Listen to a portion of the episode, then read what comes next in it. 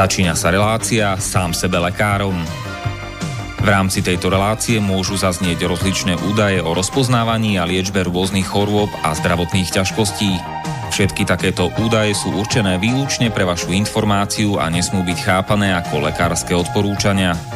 Ak máte akúkoľvek akútnu či chronickú chorobu alebo iné zdravotné ťažkosti, s ktorými si sami neviete dať rady, obráte sa prosím na kvalifikovaného a skúseného odborníka, ktorý bude môcť individuálne určiť, v čom tieto choroby a ťažkosti spočívajú a ako by ich bolo možné odstrániť či vyliečiť. Nič také však nemusí účinkovať na diaľku, teda bez toho, aby vás kompetentný odborník videl a osobne vypočul a vyšetril. Preto je dôležité osobné odborné poradenstvo, ktoré vám môže ušiť liečbu na mieru podľa vašich potrieb, životného štýlu, životného rozpoloženia a ďalších individuálnych daností. Nie je však v silách ani moderátora, ani hostí tejto relácie predvídať všetky okolnosti, ktoré by mohli konkrétne vo vašom prípade nastať a vyčerpávajúcim spôsobom ich v rámci relácie popísať. Zároveň moderátor a hostia tejto relácie nemajú nejakú kontrolu nad tým, či budú ich slová presne zapamätané, správne pochopené a bezchybne uplatnené. Zároveň vôbec netušia, kto všetko túto reláciu bude počúvať a teda nemajú nejakú možnosť individuálne podľa potreby zasiahnuť a diagnostiku či liečbu vhodne upraviť. Zároveň sa lekárska veda prudko vyvíja a každý týždeň sú zverejňované nové a nové vedecké štúdie, z ktorých niektoré prinášajú úplne zásadné nové poznatky, rozširujúce ľudské poznanie alebo vyvracajúce doteraz prevládajúce domienky. Zároveň je človek tvorom omylným a aj napriek všetkej poctivej, úprimnej a svedomitej snahe o plnosť, pravdivosť a bezchybnosť poskytovaných informácií sa môže pomýliť. Preto to všetko nie je mysliteľné, aby moderátor či hostia relácie sám sebe lekárom na slobodnom vysielači niesli akúkoľvek hmotnú či nehmotnú zodpovednosť za prípadné škody, ktoré si poslucháči môžu privodiť neúplným zapamätaním, nesprávnym výkladom či nevhodným uplatnením vo svojom živote tých údajov, čo v tejto relácii odznejú. Z toho však vôbec nevyplýva, že by sme si za svojimi slovami nestáli, ale len to, že keď nemáme právo osobným zásahom ovplyvniť diagnostiku či liečbu daného jednotlivca, logicky nesmie byť od nás požadovaná osobná zodpovednosť za to, čo nemôžeme nejako ovplyvniť. Počúvate Slobodný vysielač. A milé poslucháčky, vážení poslucháči, vítajte v relácii sám sebe lekárom číslo 210. Dnes, pokiaľ počúvate naživo, tak dnes máme nedelu 23. 2. teda februára ľutenia alebo února, ako chcete, roku pána 2020 a všetko dobré k dnešným meninám prajeme dnes večer ešte všetkým Romanom, Romanám, Rominám, a zajtra všetkým Matejom, Jazmínam, Goranom a Matejam na Slovensku a do Česka vše dobré k svátku, dnes večer všem Svatopulku a zítra všem Matejum. Témou našej dnešnej relácie bude také pokračovanie, čo sme síce chceli, ale nestihli minule, to znamená pred 4 týždňami. Čiže pokračujeme v téme medicínska genocída nielen slovenského národa. Teraz uh, s podtitulom uh, potraty, a teda potraty sme preberali minulé, ale pôrody a uh, neonatálna starostlivosť, ale skôr uh, než uh, uh, prejdeme k téme, ešte si dáme jeden e-mail od uh, poslucháčky, ktorá mi ho zrejme teda napísala dodatočne po relácii. A ja by som uh, privítal na linke nášho dnešného hostia, doktora teológie Reného Baláka, PhD. Pekný večer, prajem. Pekný večer do štúdia aj vám uh, za mixažným pultom a všetkým poslucháčom. Dobre, a idem pozrieť ten e-mail, akorát mi počítač nechce naskočiť. Som ho musel reštartovať, ale otvorím si to na štúdium počítači, nech to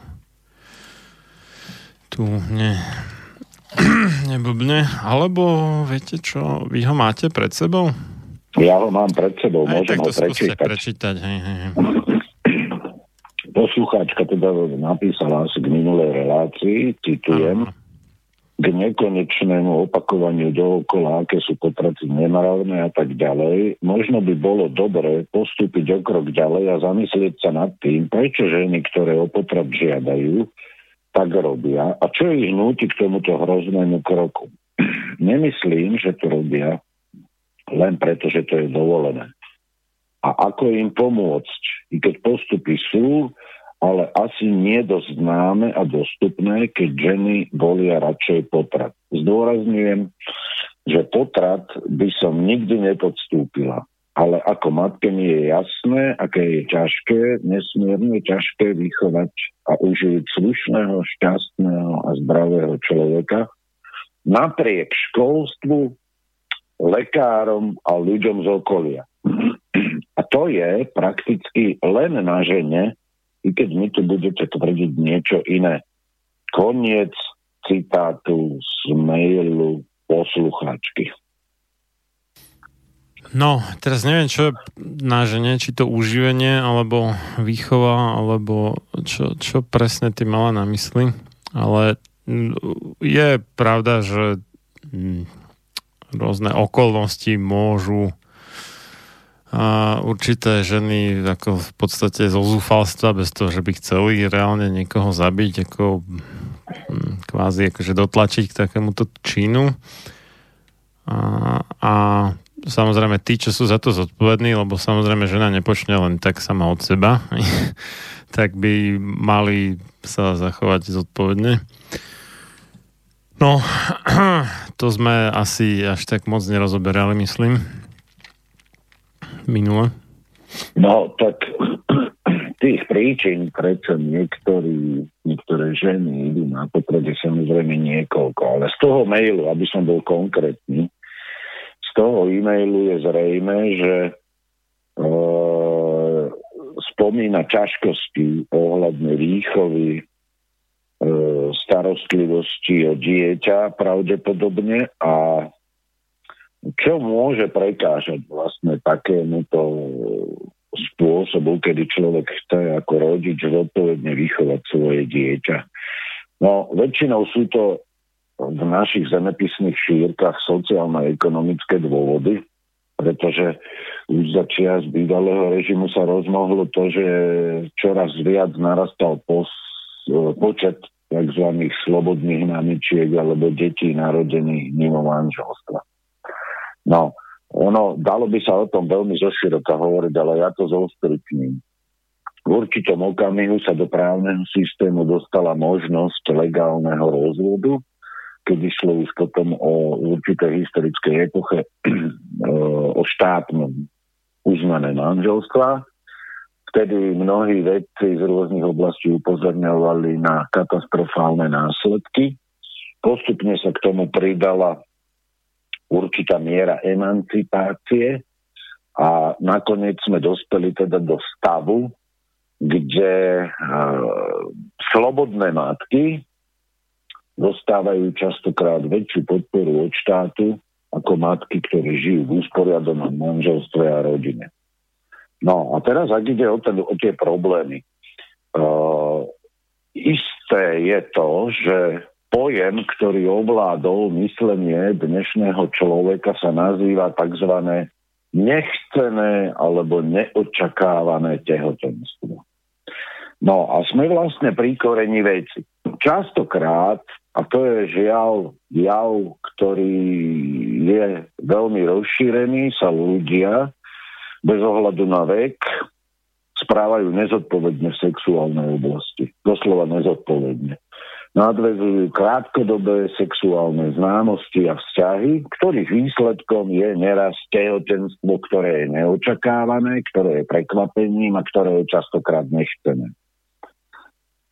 A potom tieto mladé ženy, alebo aj teda u nás na Slovensku štatistiky hovoria, že na potreb najčastejšie chodia ženy, ktoré už majú dieťa, Eh, tak potom sa rozhodujú, že čo sa uprednostní. Častokrát tie pomery životné sú veľmi komplikované. Tá matka môže byť eh, opustená svojim manželom, partnerom, alebo teda niekedy ani ani, a tu sú aj také prípady, že niekedy ani nevedia, kto je otcom e, toho dieťaťa, ale to je zanedbateľné percento pravdepodobne. A teraz e, sú postavení pred situáciu títo ľudia, že majú, majú teda sú tehotné a tým pádom je jasné, že od určitého času ak pracujú a živia, sú samoživiteľky, stratia tento príjem, ale čoho je to výsledkom? No výsledkom je toho, to, to, to nezodpovedné správanie. A potom tieto sociálno-ekonomické dôvody sú veľmi častou príčinou toho, že oni nevidia reálne východisko z tejto situácie a zdravotný systém a naše teda pozitívne právo, mám na mysli teda našu platnú legislatívu, ponúkajú legálne možnosť, teraz nechcem byť cynický, vyriešiť tento problém tým, že zabijeme to nenarodené dieťa. Len tento systém, ktorý toto ponúka, tvári sa ako právny štát a civilizovaný a humanistický, nepovie týmto mamičkám tú odvrátenú stranu pravdy o potrate, či už z morálneho hľadiska, alebo aj z toho reálneho medicínskeho hľadiska, aké všelijaké riziká tam hrozia.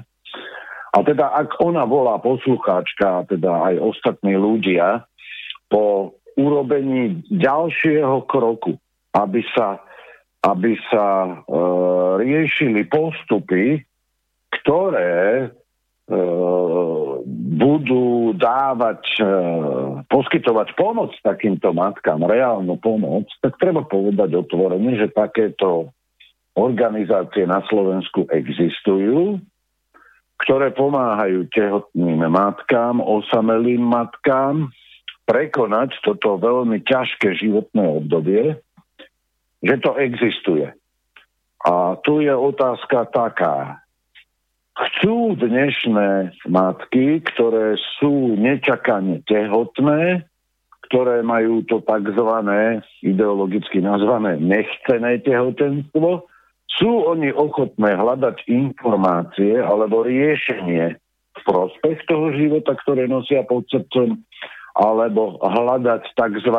rýchle riešenie v podobe potratu, ktorý ponúka náš právny systém. Toto je veľmi dôležitá otázka, že ako je hodnotovo nastavená daná osoba a častokrát sa skutočne títo obhajcovia potratov zaštiťujú tým, že však máme možnosť slobodnej voľby a toto je krajné riešenie, ktoré nikto nechce. Len je to také zvláštne, že toto krajné riešenie, ktoré nikto nechce, však sa ma posluchačka tvrdí, že by nikdy nepodstúpila potrat, čo je chválihodné, toto krajné riešenie, ktoré nikto nechce, je paradoxné, že cca 6-7 tisíc ľudí ročne, ktorí nechcú toto krajné riešenie, si toto krajné riešenie zvolili. A toto je ten paradox. Teda keď niečo nechcem, tak volím si to riešenie, ktoré je extrémne, ktoré je krajné, ktoré nikto nechce. A keď ide o tie postupy, ako riešiť túto situáciu? No v prvom rade treba ľudí vychovávať v rámci vzdelávacieho systému, v rámci rodiny k zodpovednému správaniu v sexuálnej oblasti. To je alfa a omega. Etické zásady v sexuálnej sfére, alebo vo sfére sexuality ako takej. Uh, a tu, ja viem, že tieto veci sa v dnešnej dobe zdajú zdajú byť ako keby prekonané a kde si zo stredoveku a podobne, však nikdy ľudia e, nepostupovali v týchto veciach e, tak, ako by sa malo správne, že všetci, e, kedy si to bolo tak, že No tak ono je to no. akože prekonané, lebo máme tú tzv. antikoncepciu, alebo teda pro, protipočat, tníky, či jak to mám nazvať. Ale uh, vtipe v tom, že nejaká antikoncepcia nie je 100% účinná, čiže aj keby všetci poctivo, akože teda zodpovedne, uh, keď nechcú mať dieťa, užívali pri sexe alebo používali podľa toho, čo to je, uh, tú antikoncepciu, tak uh, vždy nejaká, minimálne nejaká malá menšina napriek tomu otehotne. Takže Uh, no. Mysleť si, ako, že, sa zodpovedne správam, keď používam to alebo to, čo má zabraniť počatiu. Uh, a keď napriek tomu sa niečo stane, tak proste to dieťa tam zabiť, no tak to mi teda nepríde až tak zodpovedné. Treba no, vždy, vždy počítať s tým, že napriek akejkoľvek antikoncepcii môže sa stať. To je, no, to je fakt, to to je fakt, a, proste, môže sa stať. A, a na internete je x uh, profesionálnych webových stránok, ktoré hovoria o negatívnych dopadoch antikoncepcie, čiže ak niekto používa niektorý zo spôsobov tej modernej chemickej, hormonálnej alebo nejakej inej antikoncepcie, nech si prečíta o zdravotných dôsledkoch. To je jedna vec. Čiže používanie antikoncepcie ja z hľadiska etiky nepo, nepovažujem za zodpovedný spôsob, pretože ja si ešte pamätám počas uh, mojich takých subsidiárnych štúdí medicíny, vzhľadom na moju špecializáciu morálnu teológiu som popri tom sa venoval aj štúdiu medicíny, aby som pochopil veci z otázky bioetiky, tú medicínsku stránku.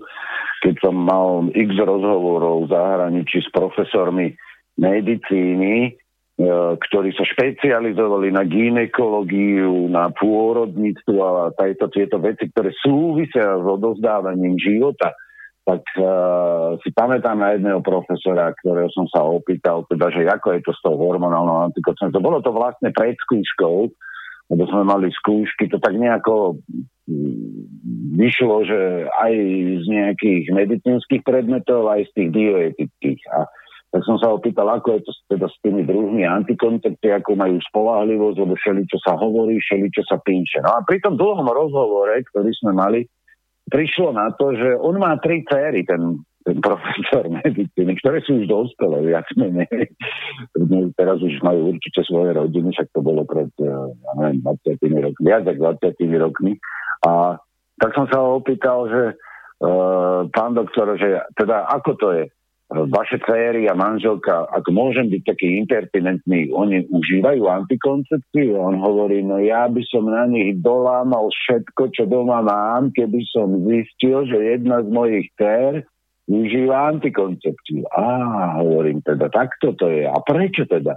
No lebo má to také a také negatívne účinky. No hovorím, ale potom prečo vy predpisujete antikoncepciu, svojim pacientkám. No on hovorí, viete, no to je taká dnešná doba, to je, to je ten biznis. No a e, ak ide o tú antikoncepciu v tomto prípade, ja to nepovažujem e, za zodpovedné, ale tá pani poslucháčka, ktorá napísala ten e-mail, hovorí, že jak je to ťažké vychovať deti. No však to nikdy v živote v žiadnej historickej epoche nebolo ľahké. A treba povedať, otvorene, že náš systém, nech sa tvári akokoľvek sociálne, v skutočnosti je antisociálny, pretože náš systém, či už zdravotnícky alebo sociálny, on práve podporuje nezodpovedné správanie v oblasti sexuality. A nepriamým spôsobom v podstate má na svedomí to, že ľudia pod vplyvom či už masmediálnej manipulácie filmového priemyslu, kultúry, aká sa propaguje už celé dekády, jednoducho sa správajú konzumne aj v oblasti sexuality. A keď sa stane niečo nepredvídavé po takýchto hostinách e, zmyslov, E, ľudských a sexuálnych púdov, tak teda systém vám ponúkne hneď riešenie v podobe potratu, ktoré mnohí obhajujú, či otvorene alebo nejako skryto. A potom sa stiažujú na to, že však iné riešenie vlastne nie je, pretože čo tá matka bude sama robiť? Nuž, ale kto sa dostal do tejto situácie? Ako ja mám veľkú úctu voči ženám, ale ja sa pýtam, Ženy, otvorte oči a zodpovedzte si túto otázku. Kto sa dostal do tejto situácie? Za to je vinný len ten chlap, ktorý splodil s vami dieťa? Tá známosť z diskotéky, z výletu, zo služobnej cesty? Alebo platí to, čo kedysi vždy platilo, že keď žena nechcela, tak jednoducho chlapi si mohli ísť pískať. Ženy sú za to zodpovedné, a nechcú si to priznať. Oni otehotnejú na základe nej, e, svojho správania v sexuálnej oblasti. Každý priemerne vzdelaný človek vie, aké to môže mať následky. Vedeli to ľudia, ktorí nemali skoro žiadne vzdelanie. A podľa toho sa správali. To, že sa správali niektorí nezodpovedne a došlo k takýmto veciam, tak potom to chceli nejakým spôsobom riešiť. Ale dnes my žijeme v dobe, kedy sa to fakt rozmohlo do takých rozmerov, že toto je to prezentované, ten potrat, to zabitie, zavraždenie toho nenarodeného dieťa, taká ako najrýchlejší a najistejší spôsob, ako vyriešiť všetky problémy. Lenže tým, že odstránite, alebo teda zabijete ľudský život, to neod, ne, nevyriešite tie problémy, pretože sociálno-ekonomické problémy tie sa vždy dajú riešiť. Preto vždy spoločnosť mala nejaké mechanizmy, ako pomôcť tým, ktorí sa ocitli v stave krajnej núdze a potreby nejakej pomoci. A tu, ak sa dobre teda pamätám na ten názov poradňa Alexis, tu niektoré kresťanské organizácie Áno, áno, mám dokonca... to otvorené. Nájdete to no, aj ľahko, takže... E, ja, ja im nejdem robiť reklamu, ale treba otvorene povedať, že tu je viacero kresťanských organizácií, ktoré bez pomoci štátu častokrát vytvárajú sieť domov pre tieto slobodné matky, týrané matky, matky, ktoré majú to nechcenné v úvodzovkách tehotenstvo, len aby nezabili dieťa, poskytujú im nezištne pomoc. A toto sa ako riešenie zo strany sociálneho, alebo teda zo strany legislatívy, toto sa žiaľ ako riešenie nepropaguje. V médiách sa propaguje ako potrat, ktorý sa dnes už nazýva klinický právom. Čiže ja chápem posolstvo tej pani poslucháčky, ale treba sa objektívne pozrieť pravde do očí. Žena si toto spôsobila sama, to je prvá vec. Otá- výnimka je znásilnenie, čo je brutálny úkon násilia voči dôstojnosti ženy. No alebo ale... tiež, keď je pod vplyvom nejakého alkoholu, drog a podobne. No, to no, sa tiež môže no, stať. Či, čiže toto sú veci, ktoré si ľudia spôsobujú sami a potom, žiaľ, systém, ktorý navádza nepriamo ľudí na takýto spôsob života, im ponúka aj takisto, jak je toto neetické, tak je neetické aj ten spôsob riešenia, zabitie toho dieťaťa.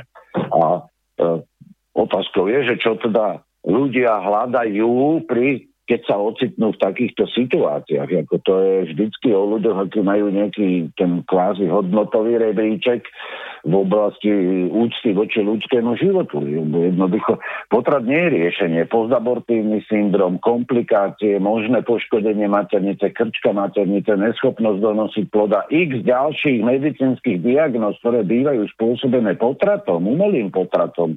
To je to, čo vám tí lekári ktorí vám za peniaze zabijú dieťa, to vám už oni nepovedia. Na to sa potom príde žiaľ až po vykonaní potratu. A častokrát ženy, ktoré sa preberú e, v nemocnici po tom potrate, už vtedy si s hrôzou uvedomujú a plačú, čo vlastne spravili. A zvýšené riziko samovrážd žien, užívania drog a podobné veci. Ja to nebudem spomínať teraz, len reagujem na ten, na ten jej e-mail, Áno, treba niečo s tým robiť, ale druhá vec, systém nesmie byť nastavený tak, aby sme boli zase spravodliví, že tá starostlivosť o dieťa je nesmierne náročná a od prírodzenosti je správne a dobré, ak sa otec a matka zodpovedne starajú o svoje dieťa, ale žiaľ náš systém preferuje viac pomoc tým matkám, ktoré sú samé, slobodné a vyžadujú pomoc od iných, aby im pomohli v tej situácii, do ktorej sa dostali sami svojimi rozhodnutiami. A treba, aby ten systém sa síce subsidiárne pomohol týmto matkám, ale na druhej strane nemal by im pomáhať viac, ako matkám, ktoré žijú v usporiadaných rodinách a manželstvách. No nemalo by to Lebo každopádne to... motivovať k tomu, aby ľudia žili nezodpovedne. To... Presne. O a to toto, toto je práve ten problém, ako toho, nazvime to, že prebujnelého alebo zle nastaveného sociálneho štátu, že, že práve toto robí, že láka mnohých ľudí žiť nezodpovedne. A netýka sa to ani zďaleka iba um, povedzme, že neúplných rodín, alebo jak to mám nazvať, ktoré, ja som počul že manželia, ktorí nemali nejaký iný dôvod, vlastne sa rozvedli zo sociálnych dôvodov kvôli tomu, že ako, ako rozvedení dostali zo štátu viac peňazí, než ako keď boli spolu. No tak toto je áno, úplne áno. chore. No, dokonca v západných krajinách tam je mnohokrát ten systém nastavený tak, aj u nás to už začína v podstate, že je ekonomicky výhodnejšie nezosobášiť sa, ako sa zosobášiť v oblasti sociálnych dávok. A v tom prípade sa nám len potvrdzuje to, čo ja som roky prednášal na sociálnej etike alebo sociálnom učení cirkvi, že tento sociálny systém nepriamo a niekedy priamo navádza ľudí na to, aby sa správali nezodpovedne. Lebo kedysi, a teraz prejdem úplne do inej oblasti, sa ľudia riadili tým, čo bolo napísané v Biblii. Kto nepracuje, nech nie je. Dneska niektorí ľudia na schvál nepracujú, lebo dostanú od štátu na sociálnych dávkach viac peňazí, ako by si zarobili v práci. Toto je úplne zvrátený spôsob usporiadania sociálneho systému, ktorý má zasahovať len a len vtedy, na základe subsidiarity, keď tí ľudia, ktorí sú v zložitej nejakej situácii, urobili všetko preto, aby sa z tejto situácie dostali, ale žiaľ sa im pri maximálnom úsilí toto nepodarilo.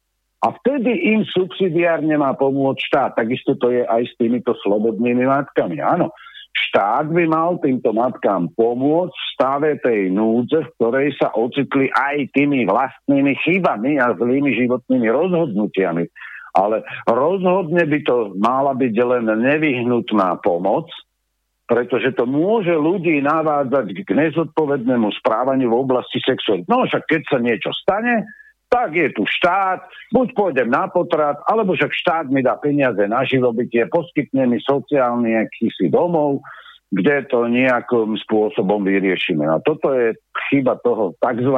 sociálneho štátu, že častokrát sa angažuje aj tam, kde by sa angažovať nemal. Nehovorím, že by nemal pomáhať takýmto matkám, lebo sú situácie, do ktorých sa niekedy ľudia dostanú aj nie vlastnou vinou. Nie vlastnou vinou. Ale, ale takých prípadov je relatívne veľmi málo. No, ale tá pani ešte sa posled, okomentuje mm-hmm. poslednú časť toho e-mailu, aby sme sa pohli ďalej. Jasne. Ona tam hovorí, že vždy je to teda viac menej na tej matke. No s tým ja z objektívneho hľadiska etických princípov nemôžem súhlasiť, pretože e, tá pani v podstate zastáva názor, že matka má právo sa rozhodnúť.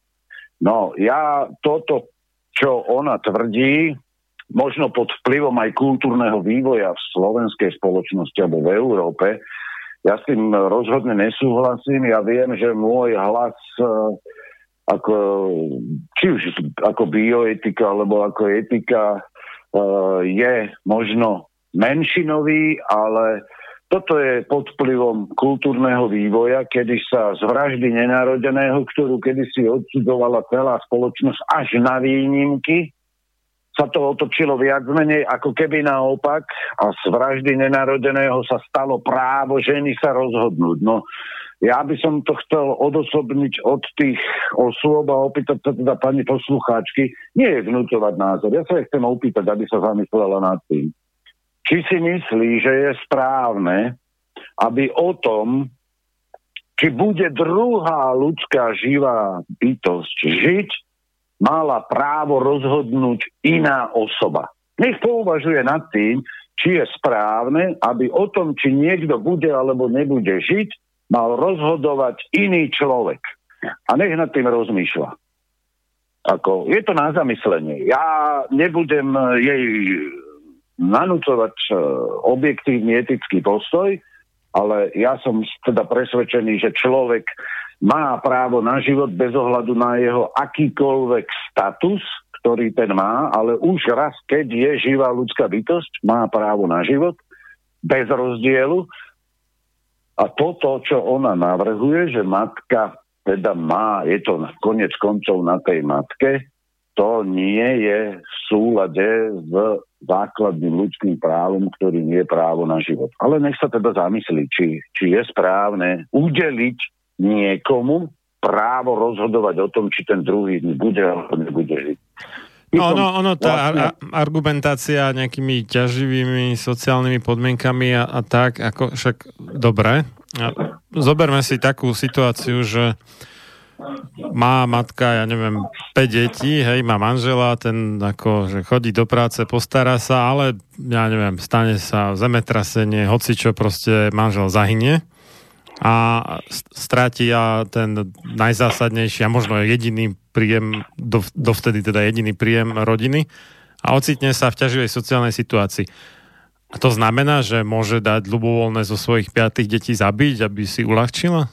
Sociálne, lebo no. v podstate e, je to principiálne to isté, to isté rozhodovanie. Áno, áno, áno, áno, áno. Ja viem, ja viem, že to tak je. Len tí ľudia si to neuvedomujú, pretože oni vidia ten problém ako izolovanie a nevidia ho ako problém e, v principiálnej rovine. Že to, čo chcú, aby, aby bolo riešením, že v konečnom dôsledku je niečo, čo prestupuje všetky etické aj právne normy spravodlivosti a že je to necivilizovaný spôsob riešenia takýchto problémov. Ja to chápem. A, a teraz ešte si vezmeme situáciu, ktorú som ja nespomenul, lebo ja som spomenul len jeden z dôvodov, prečo sa ľudia takto často rozhodujú, ale sú tu niekedy aj kultúrne, takzvané kultúrne, morálne a náboženské dôvody, pre ktoré paradoxne niekedy sa ľudia uh, rozhodujú uh, zabiť svoje nenarodené dieťa, lebo sa to považuje za škandál, keď, keď uh, že má dievča, mladá žena, alebo teda žena,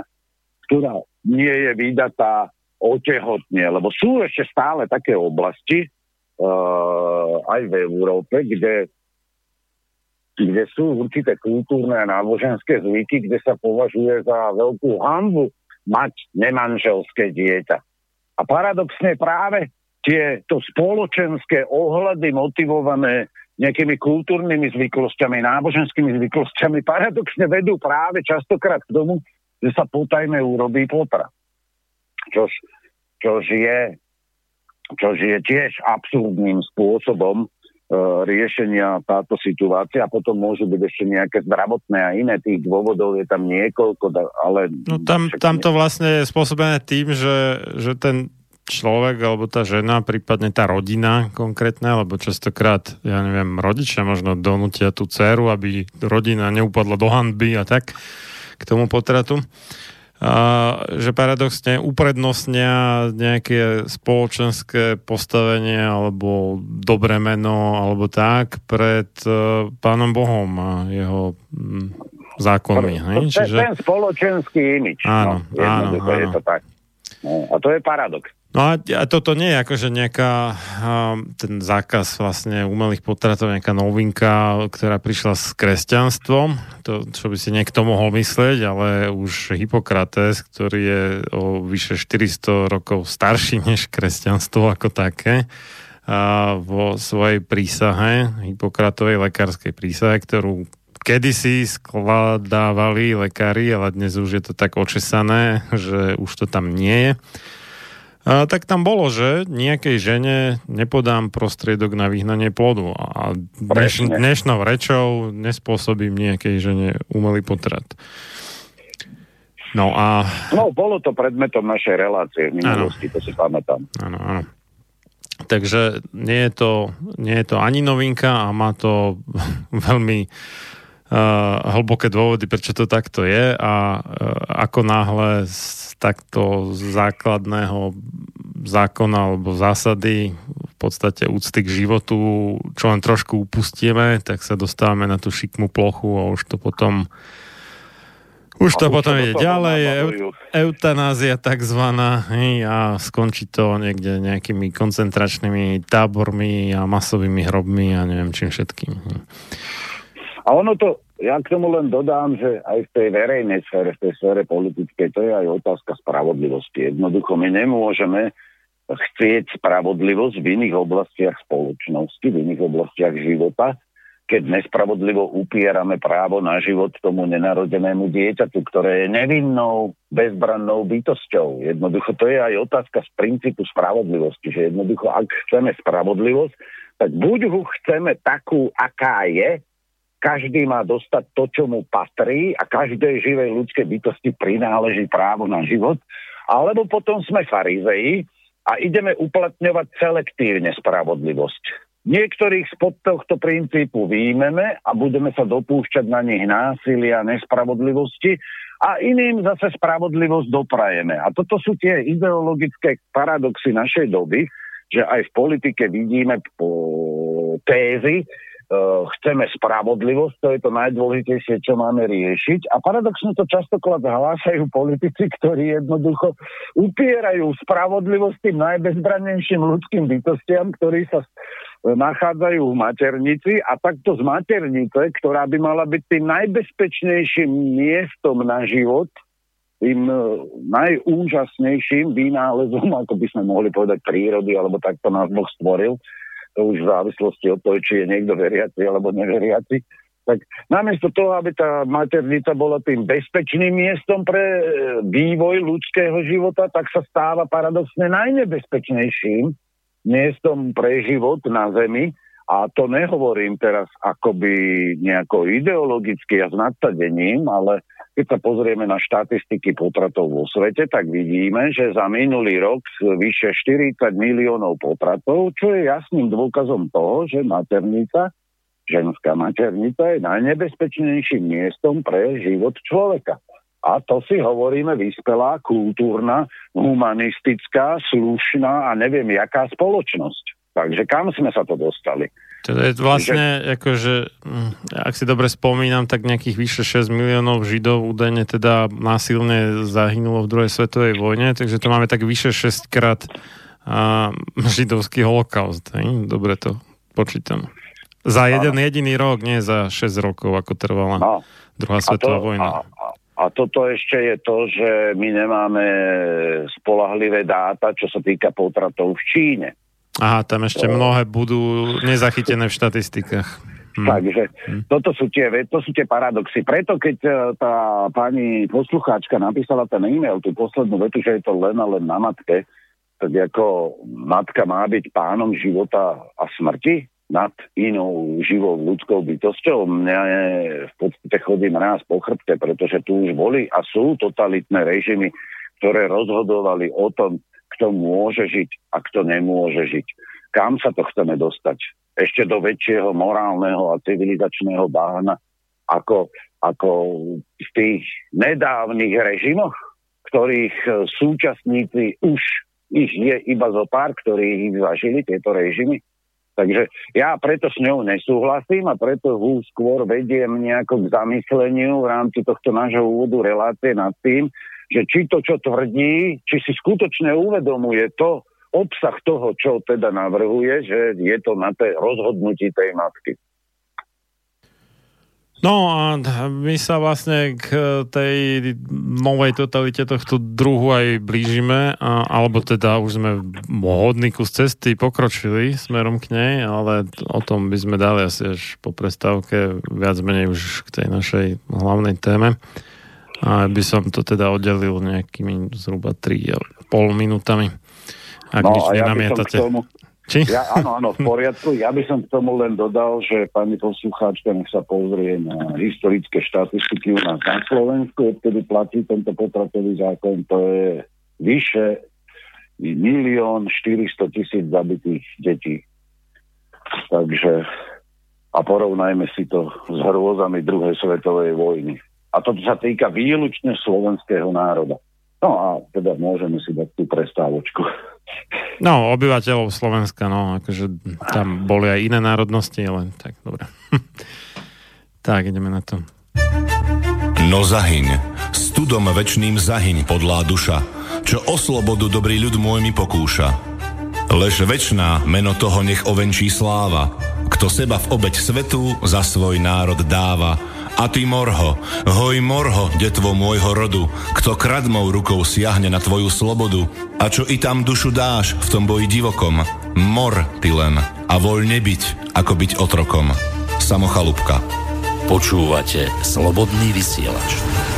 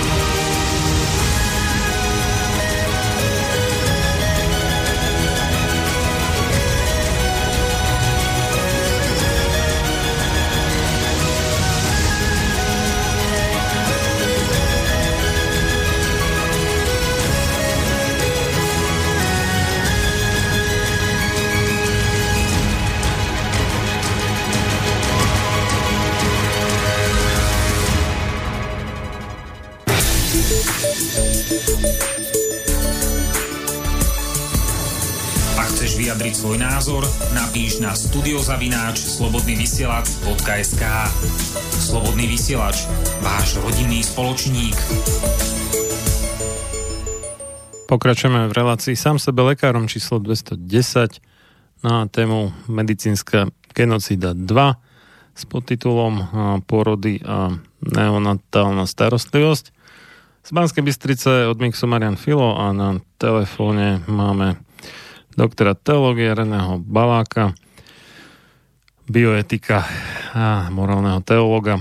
No, a takže čo sa tých porodov týka genocidy, človek by si mohol povedať, že e, to asi trošku preháňame, že však tam je to opačné, moderná medicína prispela práve k tomu, aby, čo viem, zomieralo menej žien pri porodoch, čo kedysi nebolo až tak e, zriedkavé, že pri nejakých vážnejších komplikáciách pôrodu mohla žena či už vykrvácať, alebo proste niečo iné sa jej mohlo stať, ďaká čomu zomrela. Na jednej strane na druhej strane e, dnes e, je tá dočenská úmrtnosť e, pomerne nízka, tak nízka, ako zrejme nikdy v dejinách nebola, čiže aj tých detí sa hm, zdá sa, že darí zachrániť oveľa viacej vďaka lekárskej starostlivosti tej takej modernej. No, ale ja mám voči tomu takú námietku. Keďže pri jednom nemocničnom pôrode som bol, zároveň som bol aj pri jednom domácom pôrode, oba teda u mojej manželky a obe moje deti. A, a viem teda porovnávať.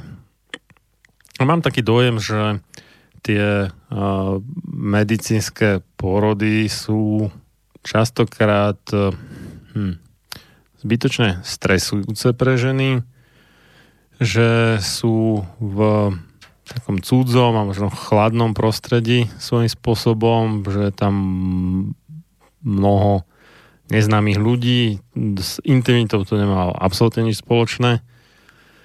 Napriek tomu, že ten pôrod, podobne ako akt, ktorým žena dospeje k tomu, že počne, je v princípe istým spôsobom intimná záležitosť. No a toto vytvára podmienky preto, aby žena alebo veľká časť, možno veľká väčšina že nebola dostatočne uvoľnená počas priebehu toho porodu. A teda mala ťažkosti, ktoré potom sa teda akože víťazoslavne riešia podávaním oxytocínu a všelakými ďalšími vecami e, neprirodzenými. A e, teda akože kvázi nevyhnutná zdravotná starostlivosť, ktorá ale rieši problémy, ktoré samotná tá zdravotná starostlivosť spôsobila. No, inak povedané, keby všetky mm, porody, ktoré by mohli byť, lebo nič nenasvedčuje tomu, že by tam mali byť nejaké komplikácie. Boli naďalej vykonávané, alebo dochádzalo k ním v domácom prostredí. Celkovo vzaté by to bolo lepšie, si myslím. No a tiež e, je otázka tzv. hygieny, lebo mnohí tí zastancovia nemocničných porodov tvrdia, že tam je to teda, tam dbá na hygienu a tak podľa mňa je opak pravdou, lebo podľa rôznych štatistík možno každá druhá, štretia uh, žena si z nemocnice odvezie nejaké um, vysoko odolné baktérie, na ktoré málo ktoré antibiotika účinkujú, ktoré by nemusela mať a nemusela trpieť tými infekciami a nemusela užívať tie antibiotika, ktoré majú množstvo iných nežedúcich účinkov, keby ten porod bol v tom domácom prostredí, na ktoré je zvyknutá a kde má tú nejakú bakteriálnu flóru pod kontrolou v princípe, lebo už dávno sa naučila s ňou žiť.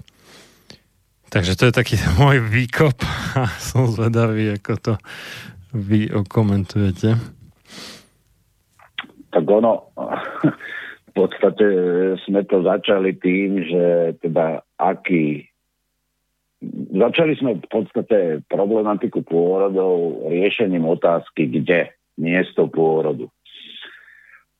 A vieme, že medicína pokročila, ale pozrime sa na to z hľadiska niekoľko tisíc ročnej histórie. E, samotných pôrodov. Prirodzene sa pôrody odohrávali väčšinou, drvivou väčšinou doma. To je niečo prírodzené. To istým spôsobom ten pôrod doma má čosi do seba aj z hľadiska toho, že tá rodina alebo to manželstvo je miestom zrodu života, kde sa ten, to je tá promócia ľudského života. Rodina je je nejakým miestom, kde sa rodí život. A predsa len to domáce prostredie je niečo, čo je človeku známe, ktoré vytvára ten vnútorný okruh ľudskej existencie. Človek žije v manželstve, v rodine, e, rodičia, deti, jednoducho to je to miesto bezpečia. Lenže aj e, pod vplyvom histórie sa neustále rozvíjala tá kvalita toho bývania a dalo by sa povedať, že v dnešnej dobe sú o mnoho lepšie predpoklady z hľadiska domácich pôrodov, ako to bolo kedysi v minulosti, keď ešte nebola elektrifikovaná dedina, povedzme, plínofikovaná, kde ľudia mali drevené alebo hlinené dlážky. A preto sa rodilo v takýchto podmienkach. A, a žili, bola... žili, žilo oveľa viacej ľudí v prepočte na meter štvorcový obytnej plochy ešte. To no, je ešte zaujímavé. Čiže ešte v minulosti e, boli tieto hygienické faktory rizikovejšie, a aj tá detská úmrtnosť bola vyššia. To treba otvorene povedať. Ja tým nechcem brojiť proti domácim pôrodom, ale to sú objektívne fakty, že to tak jednoducho bolo. Ale tam boli aj iné fakty. Jednoducho ľudia nemali v dostatočnej miere možnosť prístupu k potravinám, Čiže častokrát boli obdobia, kedy ľudia v určitých aspektoch tej zdravej výživy, ako to poznáme dnes z oblasti vedy, eh, častokrát trpeli nedostatkom v určitých lokalitách, keď bola neúrada, bolo jednoducho tá výživa nebola na tej úrovni ako dnes. Alebo v určitých my... obdobiach roka, že áno, sa hovorí, že márec poberaj sa starec, to bol väčšinou mesiac, no. kedy už tak nejak sa tenčili zásoby a pôst pred Veľkou nocou bol taká znúdzecnosť viac menej. No a tu išlo aj o to, že, že tie potraviny na druhej strane, ktoré boli k dispozícii, boli zase kvalitnejšie. Lebo dnes naopak, napriek tomu, že máme dostatok potravín, teda štandardne. Ja viem, že sú skupiny ľudí, ktorí aj dnes trpia núdzu. E, zase máme potravinárskú chémiu, čiže tu je tých faktorov okolo toho nesmierne veľa. Ale ja chcem poukázať na to, áno, domáce prostredie je miestom, ktoré je prírodzené. E, tým, že štát inštitucionalizoval v určitej etape zdravotnú starostlivosť, vybudoval centra zdravotnej starostlivosti, najprv v tých najväčších mestách a potom postupne to išlo na nižšiu a nižšiu regionálnu úroveň, tak e, a e, postupovala tá infraštruktúra štátu v zabezpečení čistej pitnej vody a kanalizácia podobne, Čiže postupne sa eliminovali tie rizikové faktory tých domácich pôrodov. Jako, myslím, kto čo chce hovorí, aj keď tu po vojne teda prišiel socializmus a totalitný režim nakoniec, tak sa veľmi veľa vybudovalo. Ten e, zdravotný štandard bývania sa postupom 10 ročí radikálne zmenil k lepšiemu, to treba objektívne povedať. Čiže Eh, jeden z argumentov proti domácim pôrodom eh, postupne sa minimalizuje. Lebo skutočne, ak sa dnes dodržiavajú tie stavebné normy a hygienické štandardy stavie v rodinných domov alebo bytov, tak skutočne oni poskytujú oveľa vyšší hygienický štandard ako kedysi. To je nepopierateľný fakt. Za posledných, ja neviem, 60-70 rokov sme sa skutočne dostali na oveľa vyššiu úroveň. Čiže znížili sa rizikové hygienické faktory pri pôrodoch doma. To je jednoducho fakt. Druhou vecou je to, že e, keď sa pozrieme na, mohli by sme tu preberať každé takéto kritérium, ten domáci pôrod je niečo, čo Eh, je kritizované zo strany teda zdravotníckého systému. Isté, že ja ich chápem, túto kritiku, pretože sú tam, eh, sú tam argumenty, ktoré jednoducho sú založené na empirickom pozorovaní. Ak nastanú určité komplikácie pri pôrode doma, je niekedy v závislosti od nejakej diagnózy, v závislosti od toho, o akú komplikáciu sa jedná, je problém rýchlo v priebehu niekoľkých minút zabezpečiť lekársky personál, ktorý vzhľadom na súčasné poznatky medicíny vie E, tieto komplikácie zvládnuť a de facto je schopný zachrániť tej matke aj tomu dieťaťu častokrát život. Čiže tá argumentácia lekárov a odborníkov zo strany zdravotného systému, že by pôrody mali byť teda v nemocniciach, má svoje určité racionálne dôvody. Ja ich nemôžem spochybňovať, pretože to je skutočne tak. No ale na, to, na toto je riešenie, myslím, že v Holandsku to tak majú, že uh, pôrody obvykle teda sú doma vykonávané ako štandard, ale s tým, že je po ruke zdravotnícky personál plus sanitka vybavená tými aspoň tými najčastejšie potrebovanými alebo potrebnými prístrojmi, keby sa niečo stalo. Nečakané alebo rizikové. Čiže no, to, to, to, toto, sa dá, toto sa dá a nie je nutné uh, kvôli tomuto uh, nasťahovať všetky rodece ženy do nemocnic.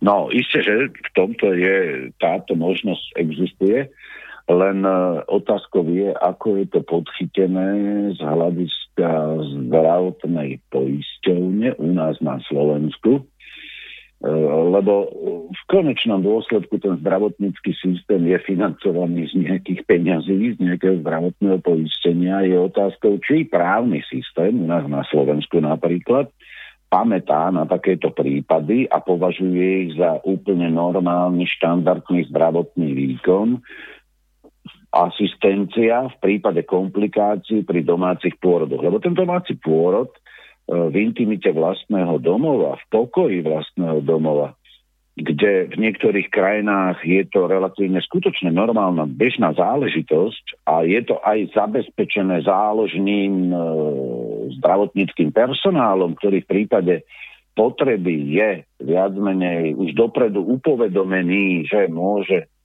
niečo také nastať, že je to dopredu dohodnuté a je to aj preplatené zdravotnou poisťovnou, že ona pokrýva aj takéto prípady, tak v tom prípade ja s tým nevidím žiaden problém, lebo ten, ten domáci pôrod to je presne v princípe ten istý pôrod ako v nemocnici, ale sú tam tie okolnosti sprievodné také, že tá žena je v bezpečí vlastného prostredia, vlastného domova, kde je intimita, kde je ten ľudský prístup. A tu by som sa chcel teraz otočiť úplne iným smerom.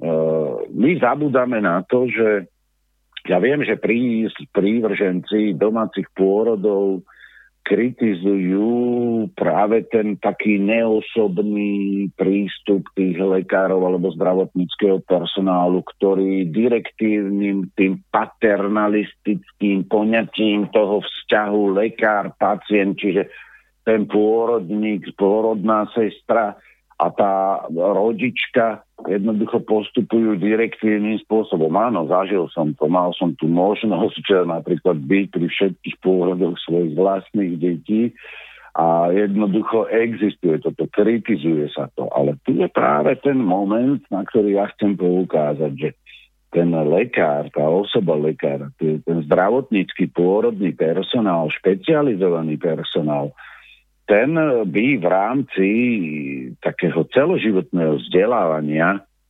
by mal práve byť vedený k tomu, aby opustili ten paternalistický, taký direktívny vzťah k tým rodičkám. Pretože e, samotný pôrod, e, aj keď je to úžasná e, udalosť z hľadiska takej emocionality, emotívna taká udalosť v živote ženy, v živote otca dieťaťa, ktoré sa narodí. No, okrem toho, že je aj po fyzickej stránke náročný, aj po psychickej stránke, že tá matka musí byť nejakým spôsobom na to pripravená, tak e, ja som skôr sklamaný z toho, že nie sú možno dostatočne pripravení práve ten lekári a ten zdravotnícky pôrodný personál tej otázke toho ľudského prístupu k tej, tej rodičke, k tej matke. Toto mne, toto ja považujem za takú veľkú rezervu zdravotného systému u nás na Slovensku. No my, my tu máme ešte taký problém, že my sme ako vlastne aj radi, že vôbec nejaký zdravotný personál máme, nie to ešte, aby bol milý, zlatý a prítulný. No, no, ako ja, no. ja chápem, že keď ľudia pod vplyvom toho neustáleho sa opakujúceho kolotoča v akomkoľvek povolaní, že to potom už robíte jak na bežiacom páse, že niekedy je ťažké a náročné, poznám to z vlastnej skúsenosti, že ten prístup napríklad ku študentov, že potom už je taký ako keby formálny, automatický, že už sa z toho vytráca ten ľudský rozmer, tak toto je aj v tom lekárskom povolaní. Jednoducho to je, to je jednoducho fakt. A a tu ide o mimoriadne významnú udalosť života tej matky a toho dieťaťa, povedzme toho otca a celej tej rodiny, do ktorej sa má narodiť dieťa. A aj tá práca toho lekára, tá osoba toho lekára, ako nie nadarmo v minulosti, keď sme hovorili o tých eh, počiatkoch bioetiky, že ako sa kedysi zdôrazňoval ten ten fenomén ľudskosti, šlachetnosti a tých určitých cností, ktoré má mať lekára. Preto bolo lekárske povolanie vždy vo veľkej úcte medzi ľuďmi že bolo to výnimočné povolanie a poslanie slúžiť životu a zdraviu človeka od počiatku jeho existencie. Čiže ten, ten lekár dokonca sa aj tou, tou Hipokratovou prísahou slávnostným spôsobom zavezuje k rešpektovaniu ľudského života a zdravia a tam z toho vyplýva aj tá jeho celoživotná etická a profesionálna povinnosť toho osobného, duchovného, morálneho, odborného rastu a vzdelávania, prehlbovania medicínskej vedy. To je, ne, to je extrémne náročné povolanie. Ako, ja, by som, ja nechcem ich len kritizovať, teda tých lekárov, ale to je skutočne jedno z najnáročnejších povolaní, lebo ten rozvoj tej medicíny stavia týchto ľudí v rámci zdravotníckého systému pred ten postulát serióznej, neustálej formácie a prípravy. Ale po tej ľudskej stránke, ako keby sa trošku zatlačala do úzadia. A potom sa nečudujeme tým trendom, že čoraz viac žien, alebo teda rodičov celkovo uprednostňuje domáci pôrod, pretože predsa len tá nemocnica to nie je domov, to je umelé prostredie, ktoré vytvoril, teda štruktúrálne vytvoril systém, a častokrát ten prístup k tomu človeku je tam taký, no ja keď si spomeniem na pôrod jedného z našich detí, tak ako ja som bol tak konsternovaný, tak som bol vytočený na jedného lekára, ktorý keď sa tam potom objavil, on si myslel, že mne je zle z toho, že už pôrod prebieha, on už dávno bol kde si ešte inde ale ja som bol skutočne vytočený tak, že som zbledol od zlosti a on si myslel, že ja idem odpadnúť, ale to on teda nevedel, že ja som vytočený na ňo, že kde toľko bol, keď už pôrod dávno začal. Takže ono, ja chápem tých, tie, tých, tie matky, najmä tie matky, že nechcú ísť do takéhoto prostredia, kde častokrát zlyháva ten ľudský faktor. A a že to prostredie je také chladné a že niekedy ten prístup môže byť taký neosobný toho zdravotníckého personálu. Ale sú aj a, a konec koncov sú aj prípady, kedy ten prístup toho personálu je skutočne vynikajúci. Aj po tej ľudskej stránke, nie len po tej odbornej, ale aj po tej ľudskej. Čiže e, tie skúsenosti, ktoré sú ľudia takto odovzdávajú, a vedú ich k tomu, že sa prikláňajú viac už k tomu, k tomu, k tým domácim pôrodom. To sú všetko zážitky, ktoré emocionálne človeka poznačia na celý život. Nejako sa s nimi musí vyrovnávať, ak sú teda negatívne tie zážitky. A to potom ľudí vedie k tomu, že niekedy zovšeobecňujú ja, ja nechcem stáť ani na jednej, ani na druhej strane. Ja som e, v podstate pozitívne otvorený na možnosť domácich pôrodov. Ja vôbec tým nemám žiaden problém. Ale, ale nerád by som, aby, aby matky, ktoré mali taký relatívne negatívny zážitok toho neosobného a chladného prístupu e, počas pôrodu a tej popôrodnej starostlivosti, aby sa to hneď dovšeobecňovalo na všetkých, pretože skutočne sú lekári, sú lekári, je lekársky personál, aj taký, v mnohých nemocniciach, kde sa snažia nejakým spôsobom, by som povedal, simulovať to domáce prostredie láskavým prístupom. Ako, vždy je to, ako všetko ostatné v živote, vždy je to o ľuďoch.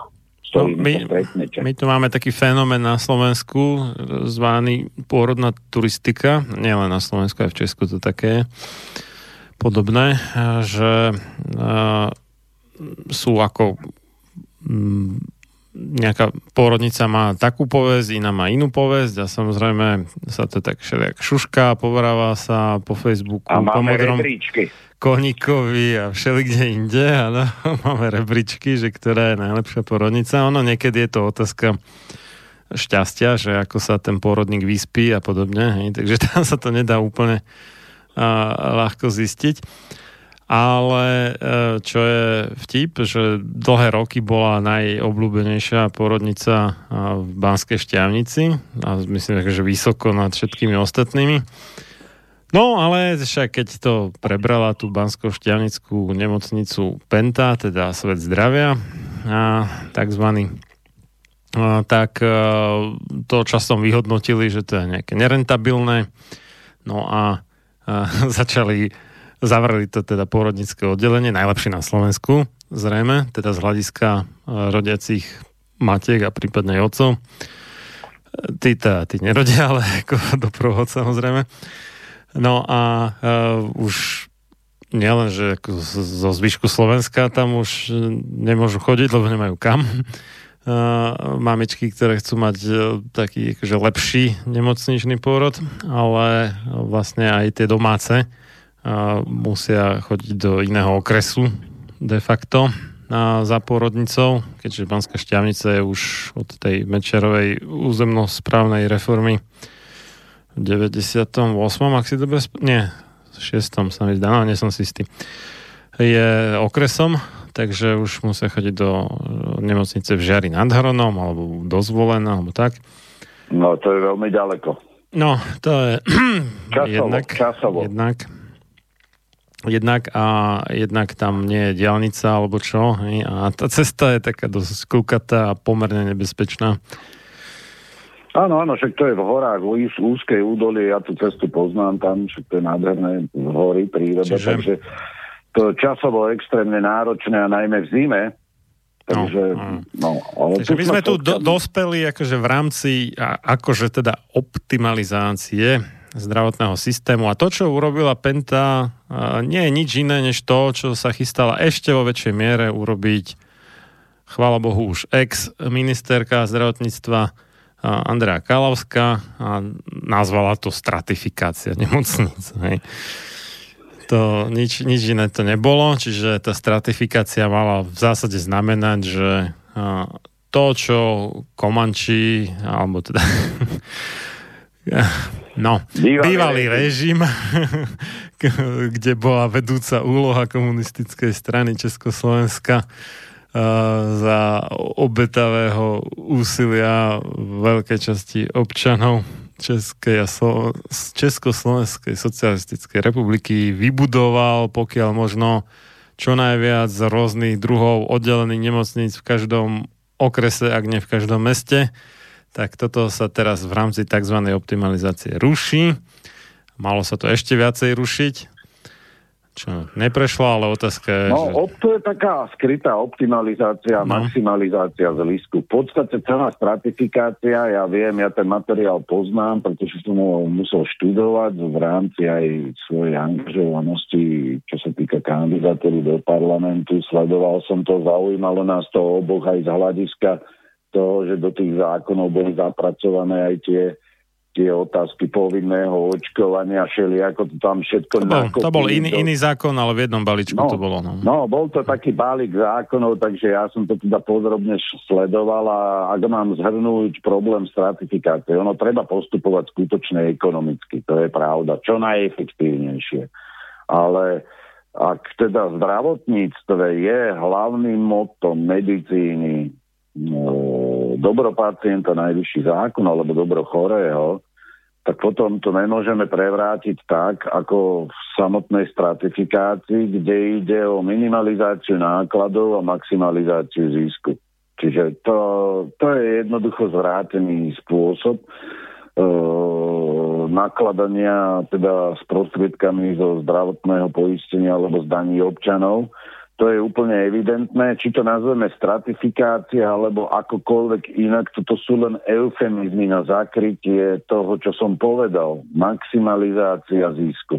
Ak teda bola tam tá pôrodnica skutočne taká vychýrená a e, treba povedať, že nech už bol ten minulý režim akýkoľvek tým, že mali nemocnicu z Banskej šťavnici, tak sa určite zohľadňovali geografické podmienky toho mesta a možnosti z tohto mesta alebo z tejto spádovej oblasti sa dostať do iného najbližšieho mesta v prípade akútnej potreby zdravotnej starostlivosti, napríklad aj toho pôrodníctva. Čiže ono to bolo racionálne mať tam uh, oddelenie pôrodnícke, alebo povedzme aj ginekologické, ja presne neviem, čo všetko tam bolo, lebo tie geografické podmienky boli také, že zo všetkých okolitých dedín a lazov tí ľudia mali relatívne blízko teda do, do tej Banskej šťavnice. Kdežto teraz, vzhľadom na tie geografické podmienky, môžu vznikať situácie, kedy nebude môcť e, zdravotnícky systém poskytnúť ľuďom takúto kvalitnú starostlivosť v oblasti pôrodníctva, keď tá pôrodníctva to stredisko malo takú vynikajúcu povesť. A, no, to a je jedna vec a druhá vec, že, že nie včas a častokrát. A nie včas. Keď, keď pôjde o no. rizikové veci, tak to vo výsledku zákonite musí viesť k nárastu komplikácií, hej, ohrození a v krajnom prípade aj umrtí. No ale to už týchto ľudí absolútne nezaujíma. Takže to, to my vieme, lebo to je, to je o tom, že minimalizácia nákladov, maximalizácia zisku. Ak ide uh, od roku 98, však si dobre pamätáme, čo tedy tie vlády tu robili, ako preformátovali celé zdravotníctvo, ziskové zložky zdravotníctva, ktoré subsidiárne zo zisku podporovali tie menej ziskové a menej stratové z hľadiska zdravotného poistenia, tak tie ziskové prešli do súkromných rúk. Dneska vstúpite do ktorejkoľvek nemocnice a každé dvere sú iná SROčka. Čiže, čiže, a to tak chodíte z jedného oddelenia na druhé, do všelijakých laboratórií, všetko iná SROčka. A tieto tisíce nastrčených firiem, ktoré sú takto zdravotníci, v konečnom dôsledku sú takými chápadlami jednej chobotnice, ktoré meno tu už bolo spomenuté, čest výnimkám. A toto je ten výsledok, maximalizácia zisku, čiže finančný profit sa postavil do centra záujmu zdravotníctva a preto musíme eliminovať všetko, čo odporuje maximálnemu zisku. O tom toto je. A mňa v tejto súvislosti, ako ja si, ja to nemôžem nepovedať. Ako ja si pamätám, keď KDH no, malo toho nominanta za, za ministra zdravotníctva pána Uhliarika. Ako, akí sú oni kresťania, akí sú oni perfektní, aké oni majú hodnoty. A potom ho začali posmešne prezývať Pentliarik, lebo zistilo sa, že pre koho pracuje. No. A toto je to, čo mňa dráždi na celom tomto systéme, že jednoducho v mene šlachetných hesiel, odborných termínov a kadejakých ideologických eufemizmov pretvoríme službu životu a zdraviu človeka, človeku, pretvoríme na maximalizácie zisku do súkromných rúk oligarchických štruktúr, jednoducho z finančných záujmových skupín. A, a toto je ten výsledok. A môžeme rozprávať e, pravica, lavica, čokoľvek, jednoducho o tom toto je, že zo zdravotníctva sa spravila dojná krava pre pre finančné skupiny a to Penta není jediná, predsa tam tých skupín je niekoľko, sú dve hlavné, tri hlavné skupiny a potom sú niektoré vedľajšie, podelili si celý ten koláč a tvária sa jak veľkí humanisti a odborníci, ktorí idú optimalizovať celú zdravotníckú sieť v mene toho, aby poskytovali všade každému dostupné kvalitné zdravotnícke služby. A tento príklad, ktorý ste vy uviedli ohľadne tejto pôrodnice, tohto pôrodného oddelenia je v podstate exemplárnym dôkazom toho, že o maximalizáciu zisku to ide až v prvom rade.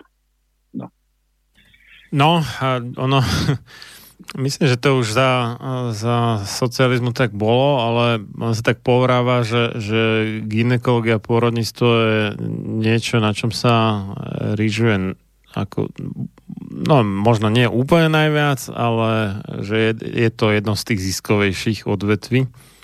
Tak je teda nastavený systém, ono samozrejme dal by sa nastaviť aj inak, aby to bolo všetko rovnako ziskové, z hľadiska áno, zdravotného áno. poistenia, ale jak si zdá sa, že nie je vôľa k tomu. No, no nie je vôľa, pretože určití producenti, nadnárodní producenti zdravotníckých materiálov, prístrojov, liekov a kadečoho, čo sa používa v zdravotníctve, jednoducho určujú ceny. A podľa toho sa potom nastavujú nie pre dobro pacienta, výkony, ich ohodnotenie, No to je práve ten ceník, ten, tá cenotvorba. My sme mali s jedným lekárom pri príprave toho, toho volebného programu práve o tomto debatu, že jednoducho tu sa nastavujú ceny nie podľa skutočnej služby životu a zdraviu pacienta, ale podľa toho, kto čo vyrába a čo ide do zdravotníckého systému, do systému zdravotnej starostlivosti a podľa toho sa kvantifikujú a špecifikujú ceny jednotlivých výkonov ktoré sú v istom zmysle niekedy v 100 násobkoch predražené a druhé sú možno v 10 násobkoch poddimenzované. A pritom majú približne rovnaký a ten istý približne rovnaký význam pre záchranu života a zdravia pacienta. A o tom toto je, že celý ten systém, tu nejde, že, že, že tu by boli len finančné skupiny. Tu jednoducho to pravidlo, že dobro pacienta je najvyšší zákon, jednoducho už dávno neplatí. Už dávno neplatí. A tu aj tá cenotvorba v zdravotnej poisťovni alebo v zdravotných poisťovniach je práve založená na záujmoch tých ideologických záujmov finančných skupín, ktoré dodávajú zdravotný materiál akéhokoľvek druhu od liekov až po posledný obvez a ja, a ja neviem, nádoby na biologický odpad a všetko, čo vás napadne, čo potrebujete v nemocnici, tu sa cenotvorba robí podľa tohto kľúča. Tu sa to nerobí podľa toho, že čo pacient potrebuje pre svoju záchranu života alebo pozoravia. No, čas, častokrát, častokrát jestvujú finančne veľmi nenáročné riešenia, keby, keby že sa chcelo, ale nechce sa aj tie domáce porody, mm, keby sa ako vo väčšej miere presadili u tých prípadov, kde nie je, nie, aspoň u tých prípadov, kde nie je nejaké podozrenie na nejaké komplikácie, tak celé by to vyšlo výrazne lacnejšie. Presne. No ale nie, nie je vola. A teraz otázka, otázka je, že prečo? Že niekomu to skrátka takto vyhovuje, ako je to nastavené. A rozhodne to nie je nastavené v prospech pacienta. To hm, myslím, že drvá väčšina žien, čo majú za sebou nejaký nemocničný pôrod, môže potvrdiť toto. No, ja môžem potvrdiť akurát to, že e, vlastné skúsenosti, ako bol som pri pôrode všetkých svojich šiestich detí, že jeden pôrod vraj sa prenášalo, tak sa teda vyvolávalo umelo. S odstupom času so ženou, keď sme toto všetko prekonzultovali, ja som s tým teda nakoniec, akože súhlasil nakoniec, žena moc ani nechcela s tým súhlasiť, ale jednoducho nakoniec to bolo tak. Nebolo to dobré riešenie, sa ukázalo, ale tak všetko dopadlo dobre, ale, ale tá moja skúsenosť, viete, no to nie je žiadna reprezentatívna vzorka, ja som bol pri PTA pri možno, ja neviem, 10-15 pôrodoch celkovo, to nie je veľa. Z toho sa nedajú robiť žiadne seriózne vedecké a odborné závery, ale človek je nejakým pozorovateľom, človek jednoducho hodnotí. Uh, veľký rozdiel pri jednotlivých pôrodoch bol v tom, ako personál pristupoval k človeku vyslovene niektorí členovia zdravotníckého personálu no, používali metódy, ktoré jednoducho ja nemôžem označiť za v súlade s lekárskou etikou. A pritom sú zaužívané bežné, štandardné. a tlačenie na brucho a podobne jednoducho. To sú, to sú veci, ktoré, ktoré vraj pomáhajú. Sú argumenty pre a proti. Boli prístupy z ľudského hľadiska aj vynikajúce, aj veľmi chladné. A toto všetko človeka skutočne vedie k tomu, k tej otázke, že či predsa len tie domáce pôrody nie sú lepšie.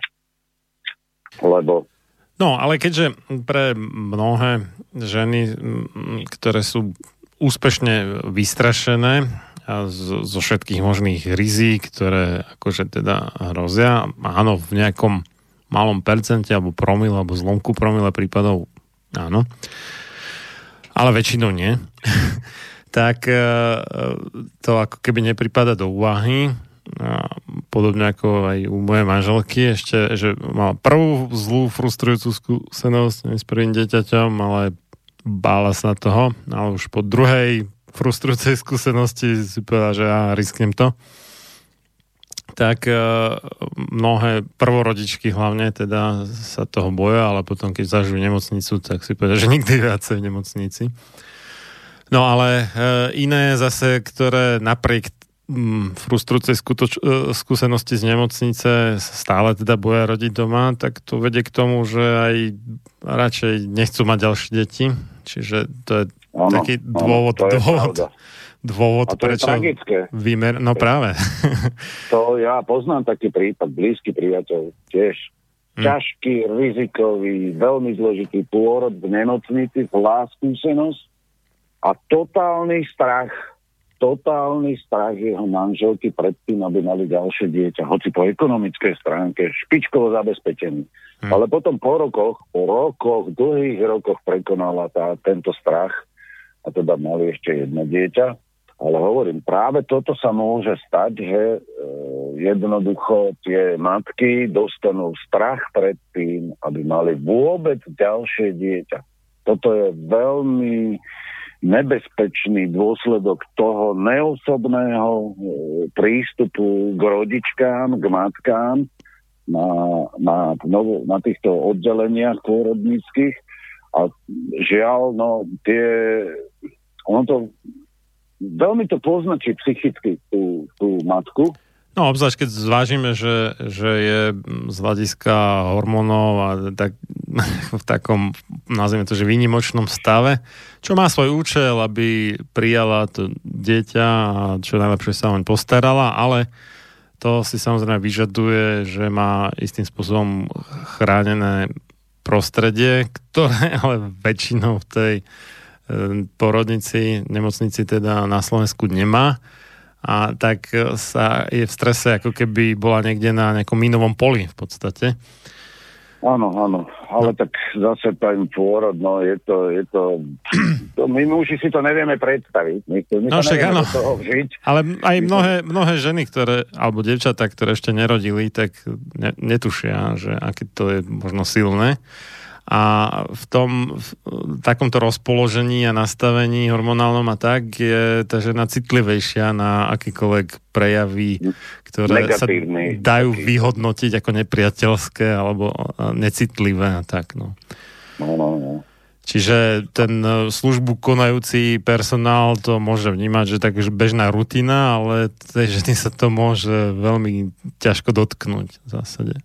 A nesie no si to toto, potom toto často na celý nevýhoda. život. No práve. Toto je tá nevýhoda tých, eh, tých uh, nemocničných prostredí a personálu, že to berú už tak rutinným spôsobom, že automatizovaná nejaká činnosť, ako náhle vyhodnotí štandardne nejaký príznak alebo reakciu rodičky určitým zaužívaným spôsobom, kde sa neprihliada veľmi už na individuálnu, jedinečnú ľudskú bytosť, ktorou je každá matka, ktorá rodí, tak potom e, dochádza k tomu, že sa postupuje takými štandardnými overenými metódami, ktoré nemusí tá rodička prijať ako niečo, čo je pre jej dobro a pre dobro jej dieťaťa, ale vníma to presne opačným spôsobom, ktorý niekedy je možno aj neodôvodnený,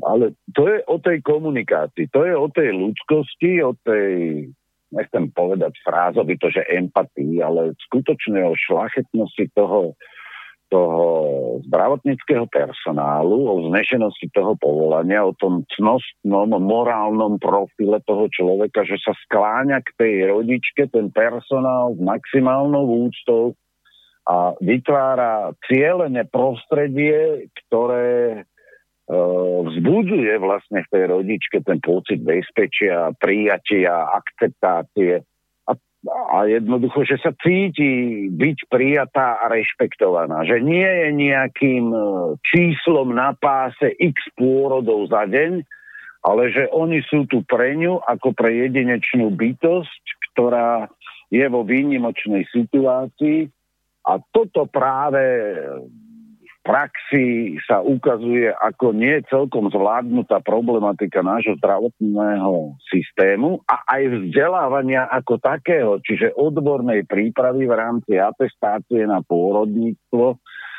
že jednoducho ten prístup k tým, k tým rodičkám by mal byť takým, ako keby ten lekár bol členom rodiny, ten zdravotnícky personál. Toto, je, toto fakt vo veľkej miere absentuje. To je objektívny fakt, ktorý ťažko možno zmeniť.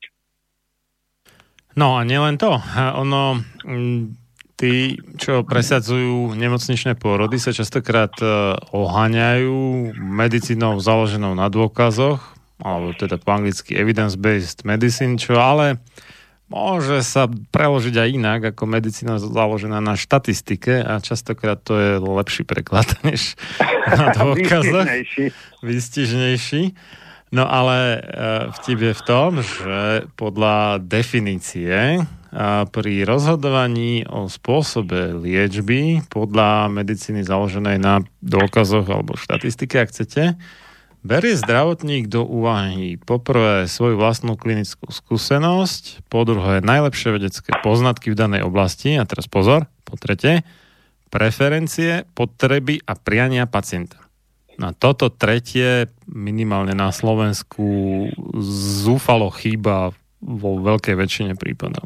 Nie len, to... nie len v pôrodníctve a je to spôsobené pretrvávajúcim paternalistickým prístupom e, zdravotníckého personálu voči pacientovi. Ten paternalizmus žiaľ na Slovensku je veľmi silne prítomný a je spôsobený zlým nastavením, hovorím, no nie je to iba tým, ale je to spôsobené aj tým zlým nastavením toho systému, kde výkony ktoré sú nejakým spôsobom obodované, čiže majú určitú hodnotu, že sa preferuje výkon, počet výkonov, limity určité, pokiaľ môžeme v určitých výkonoch ísť a nepreferuje sa ten tretí bod, ktorý ste povedali. A to je v skutočnosti to dobro toho pacienta.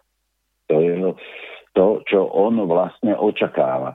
A toto je zlé nastavenie systému. Čiže ono ten systém sám o sebe je nastavený tak, že dochádza potom k sformalizovaniu určitých postupov v pôrodníctve, prístupu k pacientovi a k tým prežitkom z čias socializmu, kde je ten direktívny paternalistický prístup v mnohých aspektoch tejto zdravotnej starostlivosti prítomný. Žiaľ, to, to, má, to má ešte iný rozmer a to ten, že uh, ten taký primitívny akože vedecký uh, materializmus uh, vlastne znamená prístup k ľudskému telu, ako by to bol iba stroj, bez nejakej duše, bez ducha, že nejaké, nejaké súkolie, alebo ak tam nazvať, a že nejaká hmota v zásade, s ktorou sa nejak manipuluje. A keď máte nejakú hmotu, ja neviem, plastelínu alebo čo, tak tam nerešite nejakú preferenciu potreby a prianie plastelíny, že? Tak vlastne nejak to no, modelujete, no, to je... sa vám to hodí, no a tak, tak to funguje. A to je to, čo som ja napísal v jednej svoj, zo svojich takých starších biomedicínsko- a bioetických štúdí, že v tom zložitom vzťahu medzi lekárom a pacientom, v tomto prípade medzi tým pôrodníckým personálom alebo pôrodníkom a rodičkou, po prípade ešte je tam prítomný otec, je to prvorodou úlohou lekára teda dať, povedzme, že liečiť, alebo teda v tomto prípade byť nejakým človekom, ktorý v prípade komplikácií jednoducho vie, ako má reagovať. A tu sa redukuje častokrát e, ten pôrod na určité predpísané postupy vzhľadom na tú somatickú zložku. To, čo ste vyhovorili, na to, na to no, fyzické telo. telo. Tak. Hm. A, a zabúda sa, ako keby sa do úzadia vytláčalo alebo marginalizoval ten psychoemocionálny, ten ľudský charakter uh, samotného pacienta, čiže tej matky, ktorá rodí. A tu treba povedať, že tá ľudská psychika častokrát zohráva podstatnú úlohu, ak ide o mno, možné, či už aj komplikácie alebo zložité situácie, a v rámci toho vzťahu medzi tým lekárom a pacientom je nesmierne dôležité prihliadať na tú duchovno-emocionálnu zložku e, človeka ako takého. Čiže nemôžeme vidieť tú rodičku len ako bytosť, ktorá má ten, ten fyzický rozmer, že aby všetko prešlo tak, aby to dieťa sa bezpečne narodilo, ale treba vidieť aj tú, tú duchovnú, psychoemocionálnu zložku tej rodičky, aby ona bola v tej psychickej pohode, nakoľko je to možné vzhľadom na túto výnimočnú údalosť v živote každej ženy, ktorá rodí dieťa. A tomto vidím ja veľké rezervy a myslím si, že aj ten eh, proces eh, získavania tých kvalifikačných postupov, čiže atestácií, by v rámci vzdelávania odbornej a vedeckej prípravy týchto ľudí v rámci atestácií by mal byť viac zameraný nielen na tie možné medicínske, somatické komplikácie v tej fyzickej oblasti ľudského tela, ale mal by byť zameraný aj s patričným dôrazom na tú duchovnú a emocionálnu stránku veci, a v tomto vidím ja veľké rezervy v procese získavania atestácií, napríklad v našom prípade teraz, ak ide o pôrodu, teda pôrodníctvo, aby, aby tí lekári skutočne brali do úvahy aj tú duchovnú, emocionálnu zložku celého toho procesu pôrodu, teda najmä teda tej rodičky. A toto je niečo, čo je veľkou výzvou pre naše zdravotníctvo v dnešnej dobe, okrem toho, že ho treba štruktúrálne nastaviť určite inak. Takže tu, tu kompetentne by sa mali zamyslieť nie nad stratifikáciou, čiže maximalizáciou zisku, ale nad tým, že ten lekár ako jedno z naj, najznešenejších povolaní by mal byť formovaný po odbornej stránke aj v tej psychoemocionálnej rovine prístupu k tým, k tým rodičkám. Pretože inak nepríde, nepríde k zlepšeniu toho, toho, prí, toho prístupu v slovenských pôrodniciach. Toho, predsa len pre každého človeka nemocnica, slovo nemocnica, špitál, e, býva častokrát podvedome spájané výlučne so zdravotnými problémami. Ako, viete, keď chodí človek po ambulanciách, no tak to nie je si to môj prípad, ale e, častokrát sa tam samotné tehotenstvo berie ako chorobný stav a pritom je to prírodzený stav.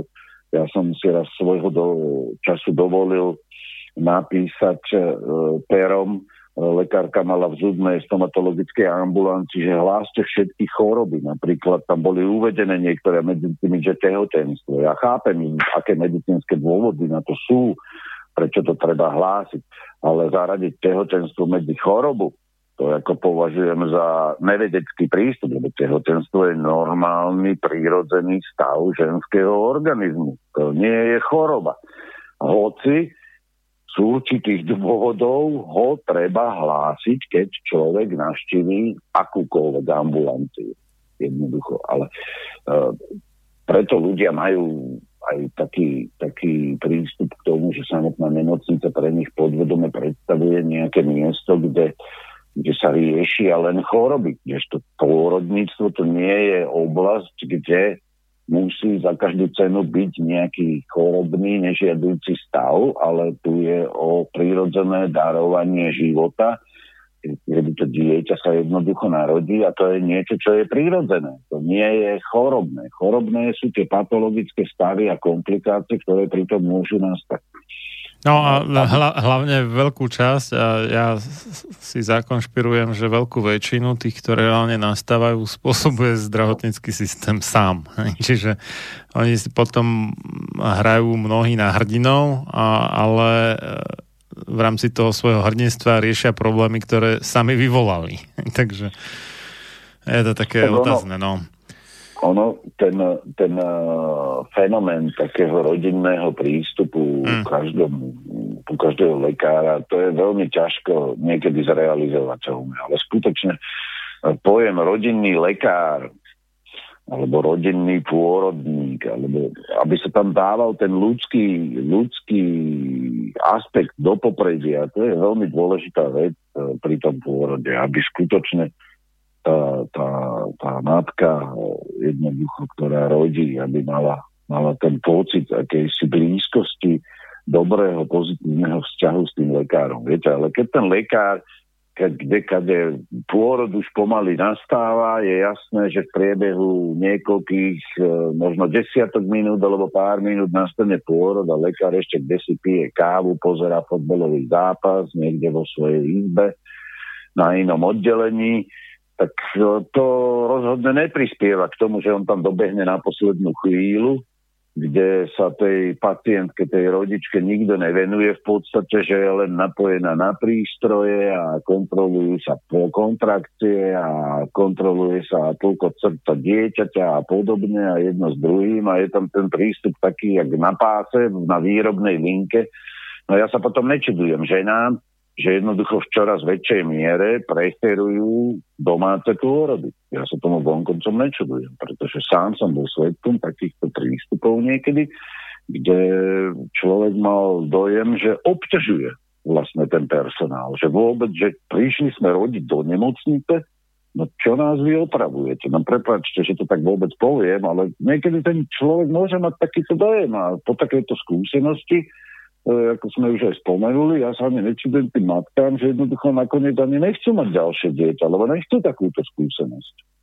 Kedy sa k týmto matkám prístupuje e, spôsobom, ktorý je neadekvátny, nie je ľudský, je taký akýsi neosobný, no potom oni jednoducho majú tendenciu, že nechcú mať dieťa. Pretože tá skúsenosť ich potom sprevádza, ono ženy emocionálne mnoho vecí vnímajú o mnoho intenzívnejšie ako muži a potom ich to sprevádza celý život a keď uh, oni majú po- pomyslieť na to, že chceli by ešte jedno dieťa alebo ďalšie dieťa, dve deti a spomenúť si na takéto veci, no to ich do istej miery môže odradzovať od toho, aby mali viac detí, aby vôbec nemuseli mať takúto negatívnu skúsenosť. Ale zase hovorím, no to je vždycky o, tom, o tých ľudských zdrojoch, o tej profesionálnej cnostnej úrovni tých lekárov, aby jednoducho ľudskejším spôsobom aj ten zdravotnícky personál pomocný prístupoval k tým matkám, aby skutočne to prostredie bolo, aby z neho vyžaroval ten prístup ktorý uistuje matku, áno, sme tu s tebou, sme tu pre teba a tebe ideme slúžiť a tvojmu dieťaťu. A nie takým spôsobom, že si vás tam pomaly nikto nevšimne. No, tak potom to takto vyzerá. No. A, a za všetkým sú v podstate peniaze potom, pretože sa povie, že my nemáme naviac, my nemôžeme viac zafinancovať, my nemôžeme toto, my nemôžeme tamto. No to, to je ten prevrátený rebríček hodnú, odkedy v zdravotníctve zisk No to, to, to sú tie reformy od 98., kde nabrali teda veľmi rýchly spád, kde e, z pacienta sa spravil klient, nemocnica nechráni ľudský život, ne, ne, nenavra, nechráni zdravie, ale nemocnica poskytuje služby klientom. No, to, to sme všetko preniesli do tej komutatívnej výmeny, kedy sa obchoduje a potom vám politici povedia predvolebnej kampani nemôžeme, aby sa, nemôžeme dovoliť, aby sa tu obchodovalo so zdravím, aby sa tu obchodovalo so spravodlivosťou a kadečím iným. No ale kto nastavil ten systém takto? No tí politici, poslanci, ktorí nezastupovali v prípade zdravotníctva a pôrodníctva, nezastupovali matky a ich nenarodené alebo rodiace sa deti, ale zastupovali záujmy koho potom sa pýtam. Však si to teda ľudia na Slovensku uvedomte. Že... No tých, kto na tom ryžujú, samozrejme. Hej. No, ako to, to je no. presne o tomto, že my chceme na jednej strane e, vynikajúce zdravotníctvo. Ja zase netvrdím, že ho máme nejaké katastrofálne, hoci má veľké rezervy v mnohých oblastiach a ja keď to porovnám so systémami v niektorých iných krajinách v Európe, tak akože tu Slovensko je na tom ešte relatívne celkom dobre v mnohých veciach. Lebo v niektorých krajinách to máte tak, keď nemáte súkromné poistenie alebo nemáte peniaze na súkromné kliniky, tak to i štátne zdravotníctvo fakt stojí, poviem to vulgárne, za bačkoru. No naražate na Veľkú Britániu? No napríklad, no. To, to, to je jeden z príkladov, no, no ale mm. vždy je to o ľuďoch, a tu, tu máme rezervy, len treba ho ten, e, ten systém zdravotnícky nastaviť úplne iným spôsobom. Jednoducho, ak sa raz tvrdí a v učebniciach sa píše biomedicínsky zdravie, choreo, najvyšší zákon a všetky tie antické alebo kresťanské ideálne také tie ideály alebo, alebo tvrdenia alebo zásady, princípy, aby sa nestali iba obyčajnými prázdnymi frázami, lebo potom fakt tie pôrodnice nebudú priťahovať e, matky, ktoré chcú rodiť e, potom radšej doma. No, tak ako o tom toto je. No dobre, dáme si prestavku takú väčšiu, 8,5 minút, lebo za chvíľku nás autu zruší po skoro hodine. Takže e, po prestávke sa ďalej pozrieme teda na tú zdravotníckú politiku a ešte, ešte by som trošku sa vrátil k tej medicíne údajne založenej na dôkazoch, lebo tam, tam to dosť škrípe. Tak ideme na prestávku.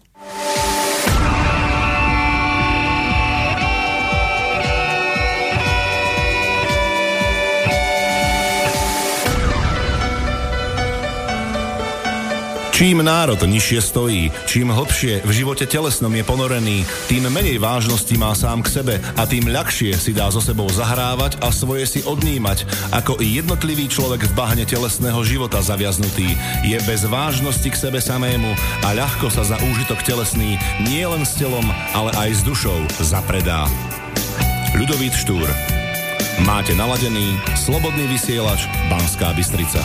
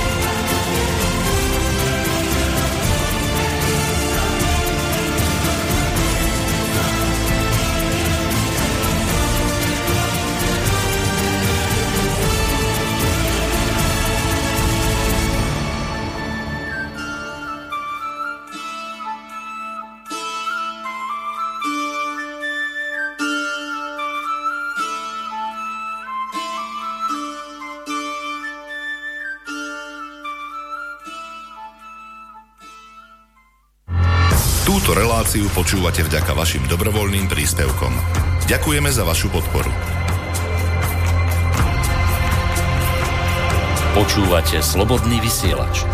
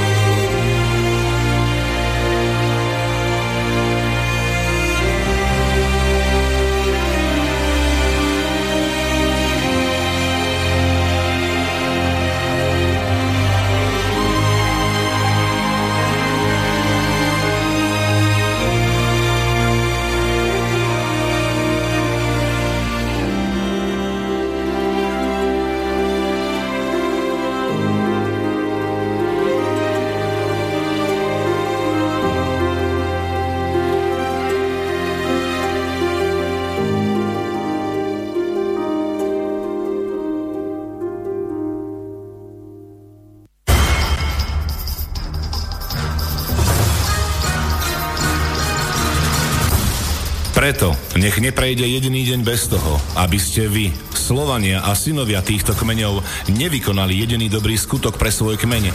Obraňujte jeho právo, vzdelávajte ho a nestaňte sa nikdy služobníkmi jeho cudzích vládcov. Ľudovít Štúr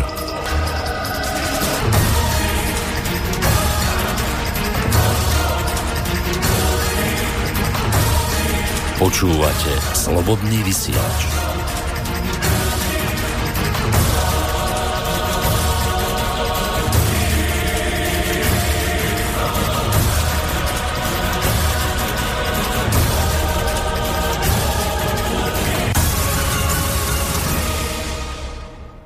Sme späť v relácii sám sebe lekárom číslo 210 na tému medicínska genocída 2 pôrody a neonatálna starostlivosť z Banskej Bystrice od Mixu Marian Filo a na telefóne máme doktora teológie Reného Baláka, nášho dnešného hostia. Napísala nám Diana, Pozdravujem vás, pán Filej, vášho hostia. Dnes ste zvolili veľmi zaujímavú tému. Zo svojej vlastnej skúsenosti i skúsenosti žien z môjho okolia môžem povedať, že slovenská realita v porodníctve má veľké medzery, minimálne v mojom regióne. Pri svojom tehotenstve a následnom pôrode syna som vnímala veľmi negatívne to, že bolo priveľmi zasahované do mojej vlastnej intimity a integrity mňa ako ženy, čo podstatne ovplyvnilo môj život. V istých okamihoch som sa cítila len ako produkt pásovej výroby.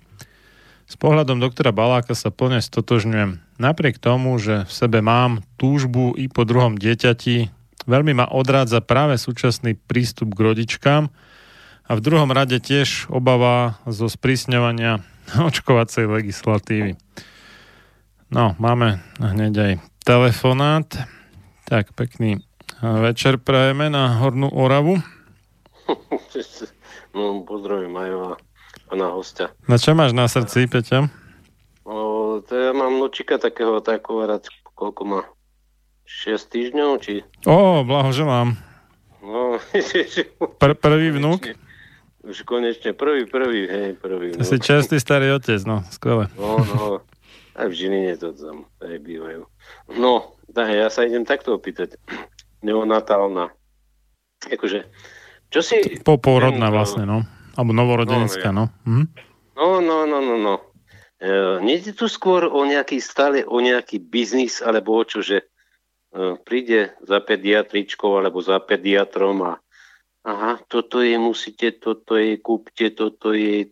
Viete, chlapi, počúvajte ma.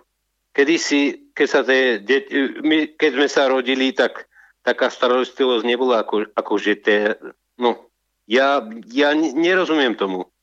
Rozumiete ma, čo chcem povedať? Že či že ako niekde... toľko produktov sa neponúkalo? No, no, no, no. A uh-huh. všetci boli zdraví. Všetci boli zdraví, však sme všetci boli zdraví. Ale nie teraz. Ten uh, nejaké chlapčatko má chrípku, potom má tento, potom má soplíky, potom mu to musia ťahať cez tie kadejaké tieto, ako hovoríte, tá starostlivosť. No, e, vyťahovať soplíky, cez e, dávať kyslík pomaly, alebo čo, že nie to všetko je ako zbiznisované, že potom, ja sa to chcem len spýtať, že, že ten, e, ten mladý človeček by mal vyššiu imunitu, keby sa mu toto nerobilo. Ja hovorím, už pomaly ako harabín, tento, hej, repujem, ale že ozaj, že keby sa toto nedávalo tým deťom, že akože, no, že prídem za dva týždne, idem ku ďalšej lekárke, toto, tam, toto, on je chorý, on je toto, pre Boha. Alebo z čoho je to vlastne tieto choroby? Z tej chemie, čo tu uh, jeme? Alebo z čoho to je vlastne? Z toho Čiast, čiastočne áno, no? ale aj tá... Mm, akože prehnaná starostlivosť je prehnaná, no, že, no. že keď, ja neviem, no, že pre, prevárajú nejaké cumlíky a neviem čo proste, no, okrem no. toho teda, že by vôbec nemali byť žiadne cumlíky, tak ak už sú a fľaše, tak e, sa snažia zabrániť všetkým možným baktériám a, a, a keby baktérie v princípe boli niečo zlé, čo nie sú v princípe. A, Majo, Majo no. ty to poznáš. Však hovoríš o nejakej, minule keď tam bol ten pán z tohoto, z vlast, e, ten e, Nemec, či jak sa volá, na Slobodnom vysielači. A, však, a u koho bol? Ja neviem ani. U koho bol? U pána e, Koronyho, Aha, šéfa. No, dobre. No, no, no, no. A on tam začal rozprávať, že, že čo majú v programe vlastne? Že, že treba očkovať, treba, jasné. Vlast, hej? To, áno, treba očkovať, ale on už nepovedal, že, že tie, ja som sa ho opýtal, dal som mu otázku, a kde sú na Slovensku tie očkovacie látky vyšetrované, že čo obsahujú, ano. kde sú, no, tak to, to už vidieť, že tam všetko ovláda penta. Jednoducho, jednoznačne, o ničom viac. Ako no, úplne, ale... úplne nie, sú aj akože väčší hráči, tí nadnárodní, Penta je no, no. taký národný hey, hráč, hey. ale No, no. Ale, ale rozhodne ja... sú to veľké firmy ako s miliardovými obratmi, no. Hm? No, no, však farmaceutický biznis musí ísť a potom to je vlastne, že my pojeme, po, po, popijeme všetko, všetky Ečka a potom niekto tu nám bude nosiť chemické lieky. Že, dobre. No, toto som sa chcel spýtať, že... No, vlastne... jedna, jedna vec no, je, čo, čo ja, ja za seba poviem, jedna vec je, že áno, že dnešné deti sa rodia viac intoxikované a rodia sa yes. matkám, ktoré sú v priemere menej zdravé. Toto, no, a to, to sa samozrejme prenáša aj na deti, napríklad aj menej zdravé kvôli všetkým tým antibakteriálnym prípravkom a antibiotikám, čo sú tiež vlastne antibakteriálne prípravky a majú potom zlú bakteriálnu mikroflóru, ktorú potom zase prenesú na svoje deti a tie majú mm, nie až taký dobrý štart do života vďaka tomu a je to veľmi podstatná vec. Toto je jedna vec, ale druhá vec je aj, že uh, sa úplne zbytočne často aj s blbosťami vyslovene chodí k lekárom, čo má za následok um, taký intenzívnejší kolobeh tých patogénnych alebo choroboplodných po slovensky vírusov a baktérií, keďže čakáreň u lekára je taký supermarket, obzvlášť s tými odolnejšími vírusmi a baktériami a neviem čím všetkým ešte, čo môže spôsobovať choroby. A práve ten niekdajší prístup rodinného lekára, kde nechodila rodina za lekárom, ale lekár za rodinou, je o to lepší, že on síce mohol so sebou niečo priniesť, ale to bola ako niečo, myslím, nejaký patogen alebo choroboplodný zárodok.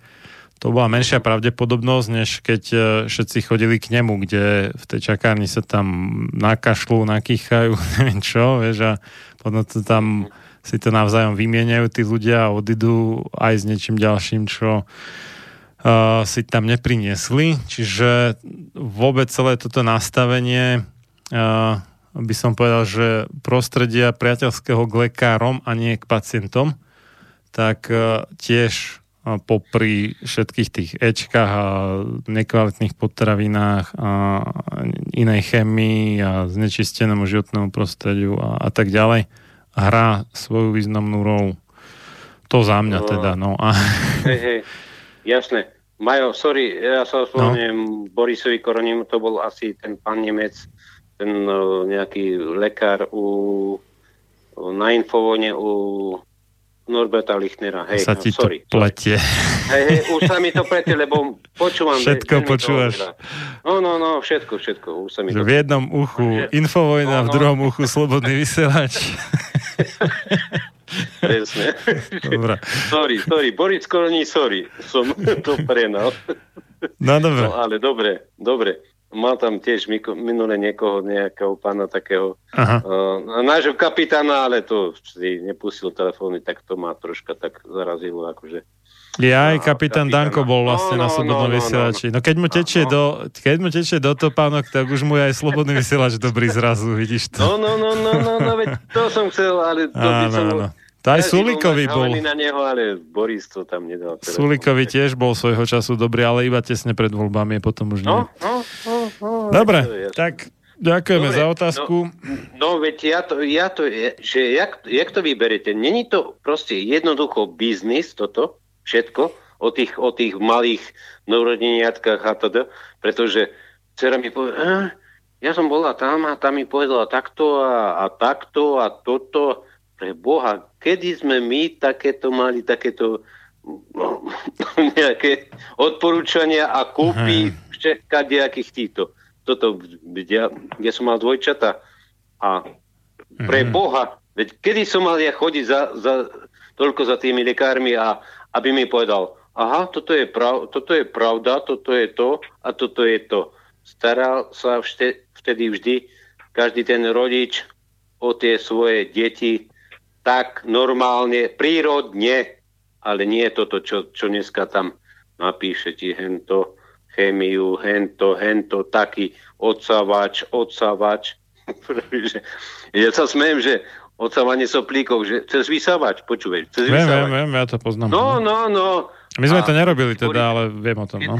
No, kedy si boli také tie, také, také guličky gumené, vieš, a chytil si ho, fúkal do noca, fúk, fúkar mi No, presne, že... No, dobre. No. Dobre. Ďakujeme za zavolanie. Hej, čaute. Pekný večer ti prajem. Mm, no, takže dve veci tam v zásade boli. že biznis s mm, nejakými pravdepodobne z veľkej časti virtuálne a nie skutočne potrebnými doplnkami a neviem čím všetkým pre čerstvé mamičky a ich detičky uh, novorodené. A druhá otázka bola, že, že čo sú, alebo možno skrytá, to neviem, otázka, že uh, prečo sú tie detičky dnes ako viac mm, vystavované lekárskej starostlivosti, tak toto poviem než kedysi. Áno, áno, rozumiem.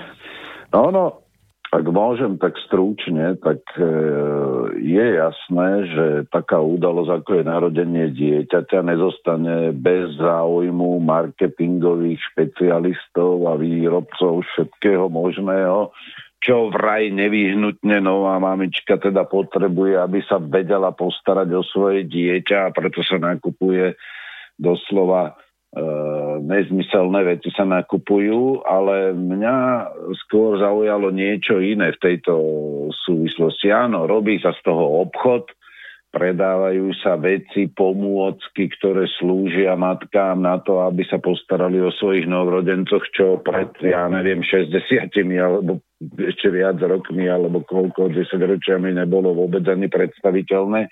Áno, skomercionalizovalo sa to, je to pravda veľa z tých vecí, ktoré sa ponúka, už priamo v pôrodniciach, ktoré majú pouzatvárané zmluvy cez tých lekárov, aby tam mohli propagovať svoje výrobky. Samozrejme aj vakcíny, ako bolo správne povedané. Jednoducho je to založené na komercii. Ale ja som chcel skôr ešte upriamiť pozornosť na to, že keď pôrod prebieha prírodzeným spôsobom, nie sú žiadne vážnejšie komplikácie. Keď tá matka hneď po pôrode si to dieťa privinie k telu, koža na kožu, že to je úplne niečo úžasné. A potom s, tam, s, tým, s tou neonatálnou starostlivosťou spomené spomenuté aj veci také, že skutočne ona táto, tento druh starostlivosti má práve význam vtedy, keď sú zdravotné problémy. V tom treba vidieť zase prínos medicíny, že v prípade predčasných pôrodov alebo pri mnohých a mnohých komplikáciách uh, v rámci posledného trimestra alebo dokonca posledného mesiaca, kedy dochádza niekedy k veľmi vážnym nejakým ťažkostiam, či už samotnej matky ako rodičky budúcej, alebo toho dieťaťa z hľadiska jeho normálneho vývoja, tak vtedy skutočne neonatálna starostlivosť, ktorá je e, úžasnou reakciou medicíny na takéto komplikácie má svoje miesto a v podstate tento druh starostlivosti, my máme rok 2020, je taký ako keby samostatný vedecký odbor v rámci biomedicíny posledných 50 rokov, taký špecializovaný, keď ide o skutočne vážne vážne poruchy vo vývoji detí a novorodencov, ktorí sú dokonca v stave kritického ohrozenia a tam e, vstúpili na e, pôdu, teda starostlivosti o takéto deti, aj nové biotechnológie, prístrojové vybavenie, ktoré je častokrát veľmi špecializované. A ja som si ešte pred touto reláciou potváral niektorých takýchto producentov a obchodné spoločnosti, ktoré ponúkajú všelijaké typy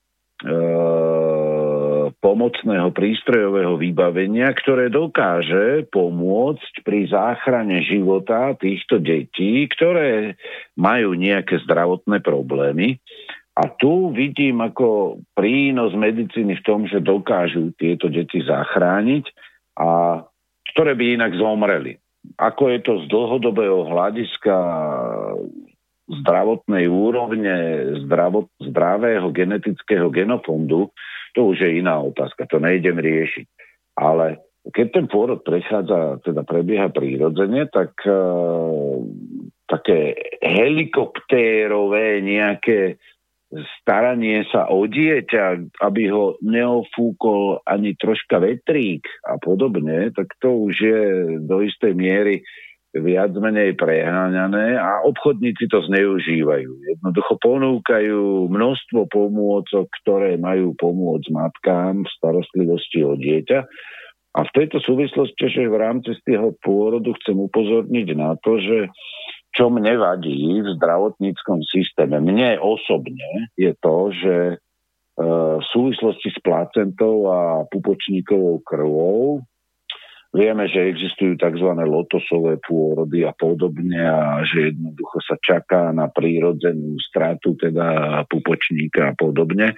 Ale to sú už také, by som povedal, pre niekoho až extrémy.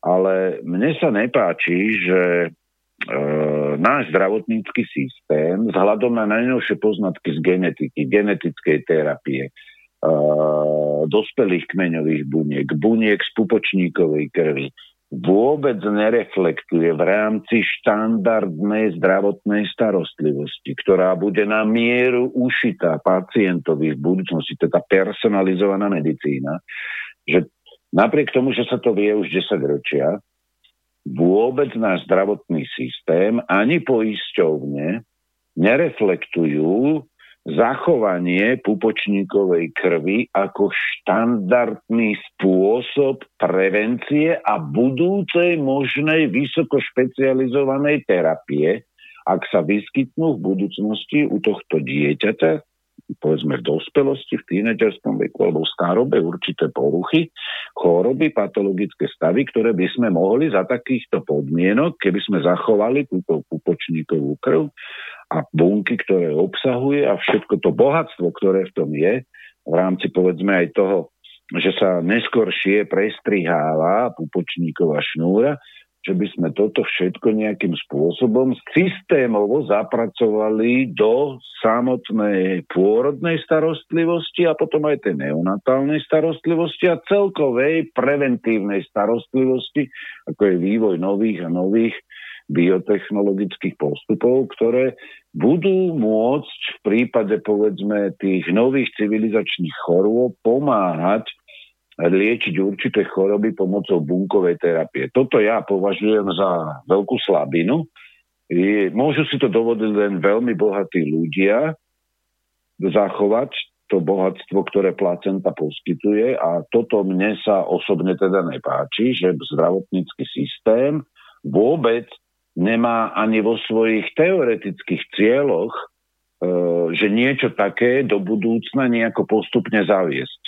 A tu ide o tú skutočnú terapiu na najmodernejších poznatkoch, najnovších poznatkoch teda vedy ohľadne aj samotných e, používania dospelých kmeňových buniek a pupočníkovej krvi. Toto ja považujem za škandál nášho zdravotníctva osobne, že v rámci teda E, toho, ako funguje toto e, pôrodníctvo, že sa vôbec neozývajú z dostatočnej miere a intenzite hlasy, aby sa toto začalo nejakým spôsobom teoreticky zapracovávať do systému zdravotnej starostlivosti. A čo sa týka tej neonatálnej starostlivosti, No ešte pri tom pôrode, e, ten domáci pôrod a ten e, pôrod v nemocnici, dve veci mám, ktoré chcem povedať.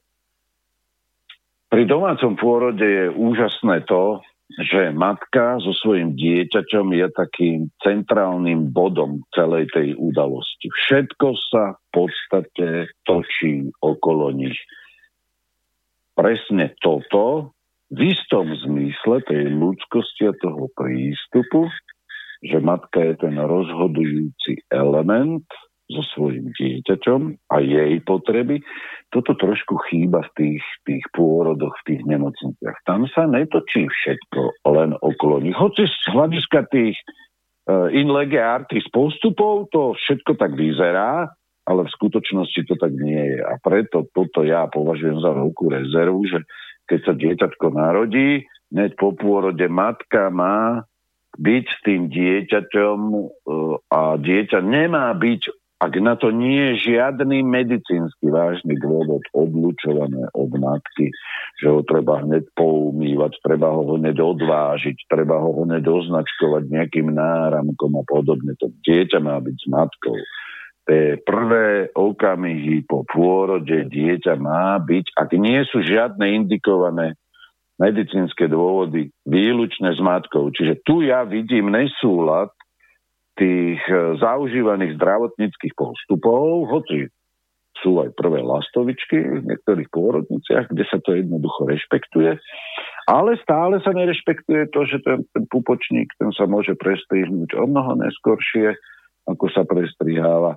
A pritom je veľmi dôležitým imunologickým faktorom z hľadiska imunity dieťaťa, ktoré sa práve narodilo, keby sa prestrihalo neskôršie. Na to sú už nejaké štúdie, ktoré jednoducho poukazujú na dôležitosť tohto, že aby sa to nerobilo v podstate hneď, ako je to uh, in lege artis viac menej zaužívané, ale aby sa to robilo s určitým časovým odstupom a to zase inak to spôsobuje určité požiadavky zase aj na personál a podobne.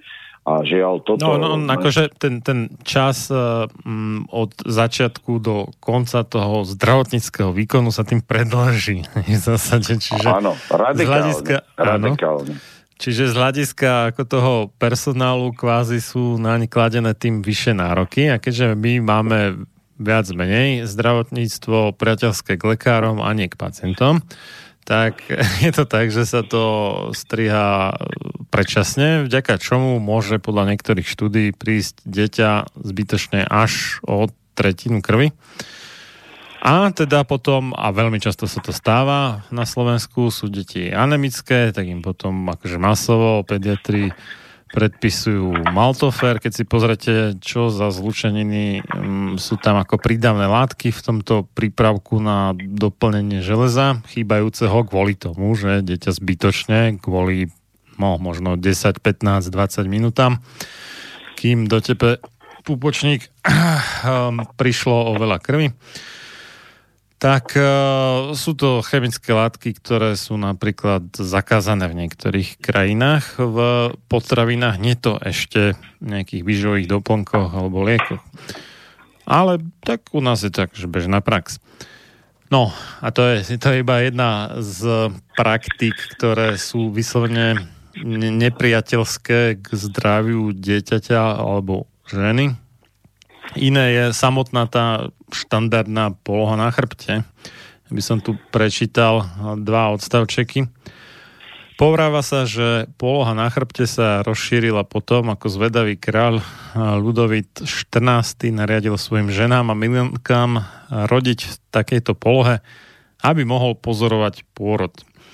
Je však pravdepodobnejšie, že poloha na chrbte sa rozšírila ako dôsledok nárastu invazívnych zásahov do pôrodu kliešťové pôrody, nastrich hrádze a tak ďalej sú len niektoré zo zásahov, ktoré sa vykonávali lepšie, ak je žena na chrbte s rozkročenými nohami. Trpezlivosť, četrný spôsob pôrodu a ochrana hrádze teplými obkladmi si našťastie túto polohu nevyžadujú. A hádajte čo? Sú lepšie tak pre matku, ako aj pre dieťa. Svetová zdravotnícká organizácia v iniciatíve nemocníc priateľských k matkám uvádza podporu polohy vo vzpriamenej pozícii, teda takej, kde napomáha samotnému porodu gravitácia, čo nie je prípad polohy e, v ľahu na chrbte s rozkročenými nohami. E, e, ako jeden z bodov tejto iniciatívy. Odborníci v nej vyjadrujú nádej, že raz poloha na chrbte vymizne ako zastaralá a škodlivá praktika. Jediná výnimka je v prípade, že si žena takúto polohu naozaj sama želá a cíti sa v nej lepšie. Konec citátu. No, čiže máme tu dokonca, povedzme, že osvietených uh, lekárov, porodníkov, porodné asistentky možno, prípadne aj asistentov, ak také existujú, asi áno a ktorí uh, si uvedomujú, že toto je škodlivá praktika, napriek tomu, že to niekto z úplne záhadných dôvodov nazýva medicínou založenou na dôkazoch. Hoci žiadne dôkazy, že by to bolo lepšie, neexistujú. Naopak je množstvo dôkazov, že je to horšie než iné polohy, kde teda napomáha tomu pôrodu aj gravitácia. Tak uh, Dokonca to ešte prebojovali aj v rámci Svetovej zdravotníckej organizácie, čo už je čo povedať, pretože táto firma, ak tak mám nazvať, e, je dosť poplatná svojim sponzorom, takže čo sa očkovania napríklad týka, tak tam robí všeličo, len nie to, čo by svedčilo zdraviu pacientov, ale oveľa skôr nahráva tým firmám, ktoré ju tiež popri vládach jednotlivých štátov platia a sú to skoro všetci významnejší výrobcovia vakcín, keby náhodou niekto nevedel. No ale zaujímavé, že u dojčenia alebo aj u tých pôrodov um, tam možno snať prevláda zdravý rozum na rozdiel od očkovania. Ale my na Slovensku a nielen aj v iných krajinách sme vyzerá, že v tomto smere 100 rokov za opicami. Takže u očkovania sa šialene oháňame Svetovou zdravotníckou organizáciou, ako to podporuje a keď to podporuje, tak to aj my musíme robiť, lebo VHO, teda tá anglická skratka World Health Organization, nariadila, povedala takéto závery, takéto odporúčania, da, da, da. Ale paradoxne dvojitý meter u porodov a u dojčenia to už zrazu neplatí ako argument. No, ja by som chcel ešte povedať, že v rámci toho prírodzeného spôsobu pôrodu je tu aj alternatíva pôrod do vody, ktorá napomáha určitému prekonávaniu bolesti. Ale druhá vec, čo sa týka tej gravitácie, no No, skôr si myslím, že sa jedná o Archimedov zákon, ktorý platí teda nielen v Kvapalíne, ale myslím si, že platí aj iným spôsobom, ale to nebudeme teraz riešiť. Uh, treba povedať, že poloha na chrbte z hľadiska fyziologického fungovania organizmu a zakrivenia pôrodných ciest je presne opačná ako prírodzená. Presne naopak. Ale uh, je otázkou, kedy lekári nejakým spôsobom predostrú argumenty pre a proti špecialisti, lebo ja, čo som čítal niektoré štúdie, tak skutočne niektorí odporúčajú presne opačnú polohu tela, čiže na, nie na chrbte, ale skôr tak ako keby štvornožky, alebo na kolenách, alebo v podrepe. Je to otázkou toho, čo je aj pre vzhľadom na to, že či sú alebo nie sú nejaké zdravotné komplikácie a potom aj otázkou toho, že čo sa tá žena sama preferuje. E, problémom je to, že zdravotnícky systém je v istom zmysle skostnatelý, keď raz niečo je zabehnuté, ťažko sa tie kolečka vyľadujú na inú, nejaký iný parameter a potom dochádza k tomu, že jednoducho preferuje sa jeden zaužívaný spôsob. Veľmi dobre vieme, že keď po 90, po prevrate, keď tu začali sa propagovať idei pôrodov vody, podobne sa búrili mnohí ginekológovia, zase niektorí ginekológovia, ktorí chodili aj po svete videli, boli pri takýchto pôrodoch, začali to propagovať, nestretli sa s porozumením, potom domáce pôrody. Jednoducho, akákoľvek iná ako zachvívaná alternatíva systému je, od, je ako keby ten systém ho vníma ako určité ohrozenie svojho vlastného postavenia a ten paternalistický prístup potom chce nejakým spôsobom zabrániť tým iným mám pôrodu, čo je len v detailoch. No a sme pri korení veci, ako je ten systém nastavený. Či prioritou toho systému je život a zdravie pacienta, alebo je prioritou, aj keď skrytou, štruktúrálnou prioritou zisk. A tak ako vy hovoríte, že systém je priateľský voči, voči lekárom. Ale ja to nechcem akože zovšeobecňovať, že e, lebo sú lekári aj takí, aj onakí, jednoducho sú lekári, ktorí sú úžasnými lekármi. Ja napríklad už niekoľko rokov mám pre svoje deti pediatričku, pred ktorou snímem klobúk hoci kedy, kedy sa preferujú prírodné spôsoby liečby, prírodzené spôsoby pred tými chemickými a jednoducho je to úžasná lekárka, ktorá ktoré vždy ide o to, ako a pre, o dobro toho pacienta. Tak je to aj u tých pôrodníkov, aj tých pôrodných sestier alebo z toho pomocného personálu, že sú skutočne osoby v tom systéme, ktorý žiaľ nie je dokonalý a nikdy dokonalý nebude. Sú ľudia, ktorí jednoducho pristupujú k tomu s veľkým nasadením v duchu služby tej rodičke a tomu dieťaťu.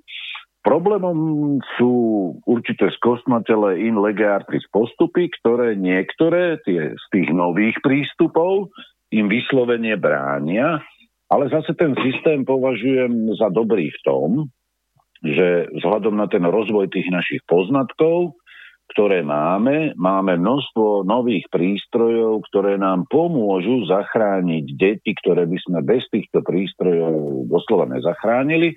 Ja len ako prípad poviem, že mali sme aj my jeden predčasný pôrod, kedy manželka musela byť prevezená do, do krajského mesta a išlo koľko, mesiac, do, mesiac skôr, úplne neočakávane, z ničoho nič sa spustil pôrod a muselo sa to urgentne teda riešiť. A bolo to také dosť neosobné, dosť aj tá preprava v takom, no nemalo to ten taký ten charakter toho domova a podobne, ale zase nastúpila tá neonatálna starostlivosť v tom zmysle, že tam boli respirátory, boli tam prístrojové vybavenia, ktoré pomáhali tomu dieťatku jednoducho dýchať a sledovali sa pomocou prístrojov určité parametre v tých boxoch a jednoducho v tomto prípade tá neonatálna starostlivosť e, subsidiárne veľmi úspešne odstránila ten časový element, že dieťa ešte nemalo celkom dovyvíjane tie plúca, že nebolo niekedy schopné v určitých časových intervaloch dýchať ako keby samo bez väčších problémov. Čiže tu ja tú neonatálnu starostlivosť a medicínu v rámci celého toho pôrodného tej, tej, tej, tejto problematiky vnímam ako pozitívnu a skutočne potom aj na tom novorodeneckom oddelení, tam, kde boli tie rizikové, Uh, určité veci boli veľmi pozitívne a určité veci by sa dalo o nich veľmi kriticky rozprávať. Ako nikto sa vás na nič neopýta, nikto nikoho o ničom neinformuje, postavie vás pred mhm. hotovú vec častokrát, alebo vám dieťa, to už je veľa rokov dozadu, bez vášho vedomia zaočkujú, napriek tomu, že bolo narodené predčasne, no vtedy človek má chuť prísť a povedať, kde máte môj informovaný súhlas, čo ste si to dovolili, to vôbec nesúvisí, je to v protiklade so zdravým rozumom, čo ste urobili. A no, jednoducho máte aj pozitívne a negatívne skúsenosti a potom my ľudia to prežívame ako rodičia, alebo teda matky, to prežívajú veľmi emocionálne a máme potom tendenciu zovšeobecňovať. A toto je to, že jeden lekár jeden deň má službu, ten je úplne úžasný, na, potom ho po 12 alebo ja neviem, po 20 hodinách vys, vys, vys, vystrieda iný lekár a ten bude mať presne opačný prístup. A teraz ja preto pre ten pozitívny prístup poviem, má perfektné pracovisko a o deň na to zmením názor, lebo ďalší lekár je taký alebo onaký, jak hovoríte vy, že sa zle vyspal alebo nie je taký ľudský a bez vášho vedomia urobí určité rozhodnutie, tak si poviem, no tak potom čo je toto za zdravotníctvo. Ale tiež to, toto je presne o tých ľuďoch, že ten uh, ľudský faktor je vždy najdôležitejší. A žiaľ, jeden lekár je taký, druhý lekár je taký, s tým nič nenarobíme. Sme rozdielni, každý má iný prístup. No, no tam, tuto je tá moderná medicína ako skvelá, že, že keď ide o nejaké akutné ohrozenie života, tak e, dokáže veľa pomôcť, ale problém je, keď e, sa tieto postupy aplikujú na ľudia a situácie, kde to nielen, že nie je potrebné, ale dokonca je to kontraproduktívne a to sa deje ve- veľmi často. Konkrétny príklad sú cisárske rezy, že, že úplne zbytočne Niekedy dokonca vyslovene, že na želanie, že žena by normálne mohla fyziologicky Áno. porodiť, ale z nejakého akože pohodlia chce byť dokonca možno v úplnej anestéze hej, a potom už sa zobudiť ako čerstvá mamička. No tak to už mi no. príde teda ako silný úlet. Aj keď akože chápem, že sa mnohé boja tých ako bolesti počas porodu a tak, rozumiem tomu, ale celkovo vzaté vôbec ten cisársky rez, okrem toho, že to má svoje rizika, a tak e, aj z hľadiska nejakého osvojovania si optimálnej červenej mikroflóry to nie je dobré pre to babetko. No tak, tak takže keď sa tomu... Keď sa, keď, jasné, ale keď sa dá akože roziť, rodiť fyziologicky, čiže tak akože štandardne, jak to príroda zariadila, alebo pán Boh, kto ako chce, tak to treba tak robiť a ten cisársky rez má byť až ako posledná inštancia. Podobne ako... No ale potom, potom by sme museli od, odmietnúť v rámci rešpektovania teda prírodzeného procesu aj epidurálky a všelijaké anestézie a podobné veci. No, lebo... áno, áno. v rámci biznisu sa samozrejme a falošne a nepravdivo teda tvrdí, že tá epidurálna anestéza, teda niečo, čo akože má potlačiť alebo zmierniť pôrodné bolesti, že je bez nejakých nežiaducích účinkov a podobne, čo samo o sebe musí byť v princípe lož, lebo keď si pri, prečítate príbalový leták od prakticky akéhokoľvek registrovaného liečiva alebo čo, tak e, obzvlášť, áno, tak je tam častokrát aj dosť dlhý zoznam nežiaducich účinkov. Ale aj keby, akože teda bola bez nežiaducich účinkov, čo nie je, tak uh, má taký účinok, uh, čo je teda praktická skúsenosť um, viacerých mojich známych žien, čo to využili na svoje uh, na, jak sa to, hm, na svoj neprospech nakoniec, ako zistili, tak e, že to vlastne spomaluje ten pôrod a predlžuje a, a aj istým spôsobom komplikuje.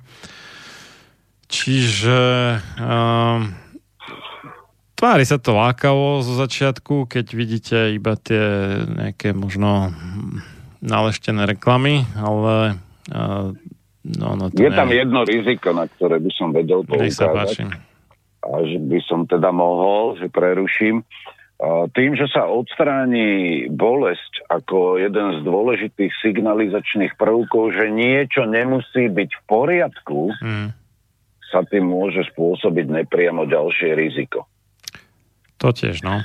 Pretože bolesť ako taká je určitým signálom pre organizmus, pre nervovú sústavu, ktorá rozumu človeka dodáva určité informácie a každá bolesť, ktorú my muži teda si nevieme predstaviť, ja sa v hlbokej úcte skláňam pred ženou, ktorá e, pred ženami, matkami, ktoré porodili deti, to je niečo, o čom ja žartovne, ale možno výstižne hovorím, že keby muži mali rodiť, tak ľudstvo už dávno na tejto planete nie je, lebo by sme vyhnuli, lebo ženský organizmus je zo svojej podstaty biologicky o mnoho silnejší, lepšie ženy znášajú bolesť ako muži. Mm-hmm. Však to stačí, aby sme si my muži úprimne povedali, keď my nejako nachladneme, ochorieme a máme horúčku, tak sa rúta celý svet, žena ochorie, má to isté a funguje, lepšie to znáša.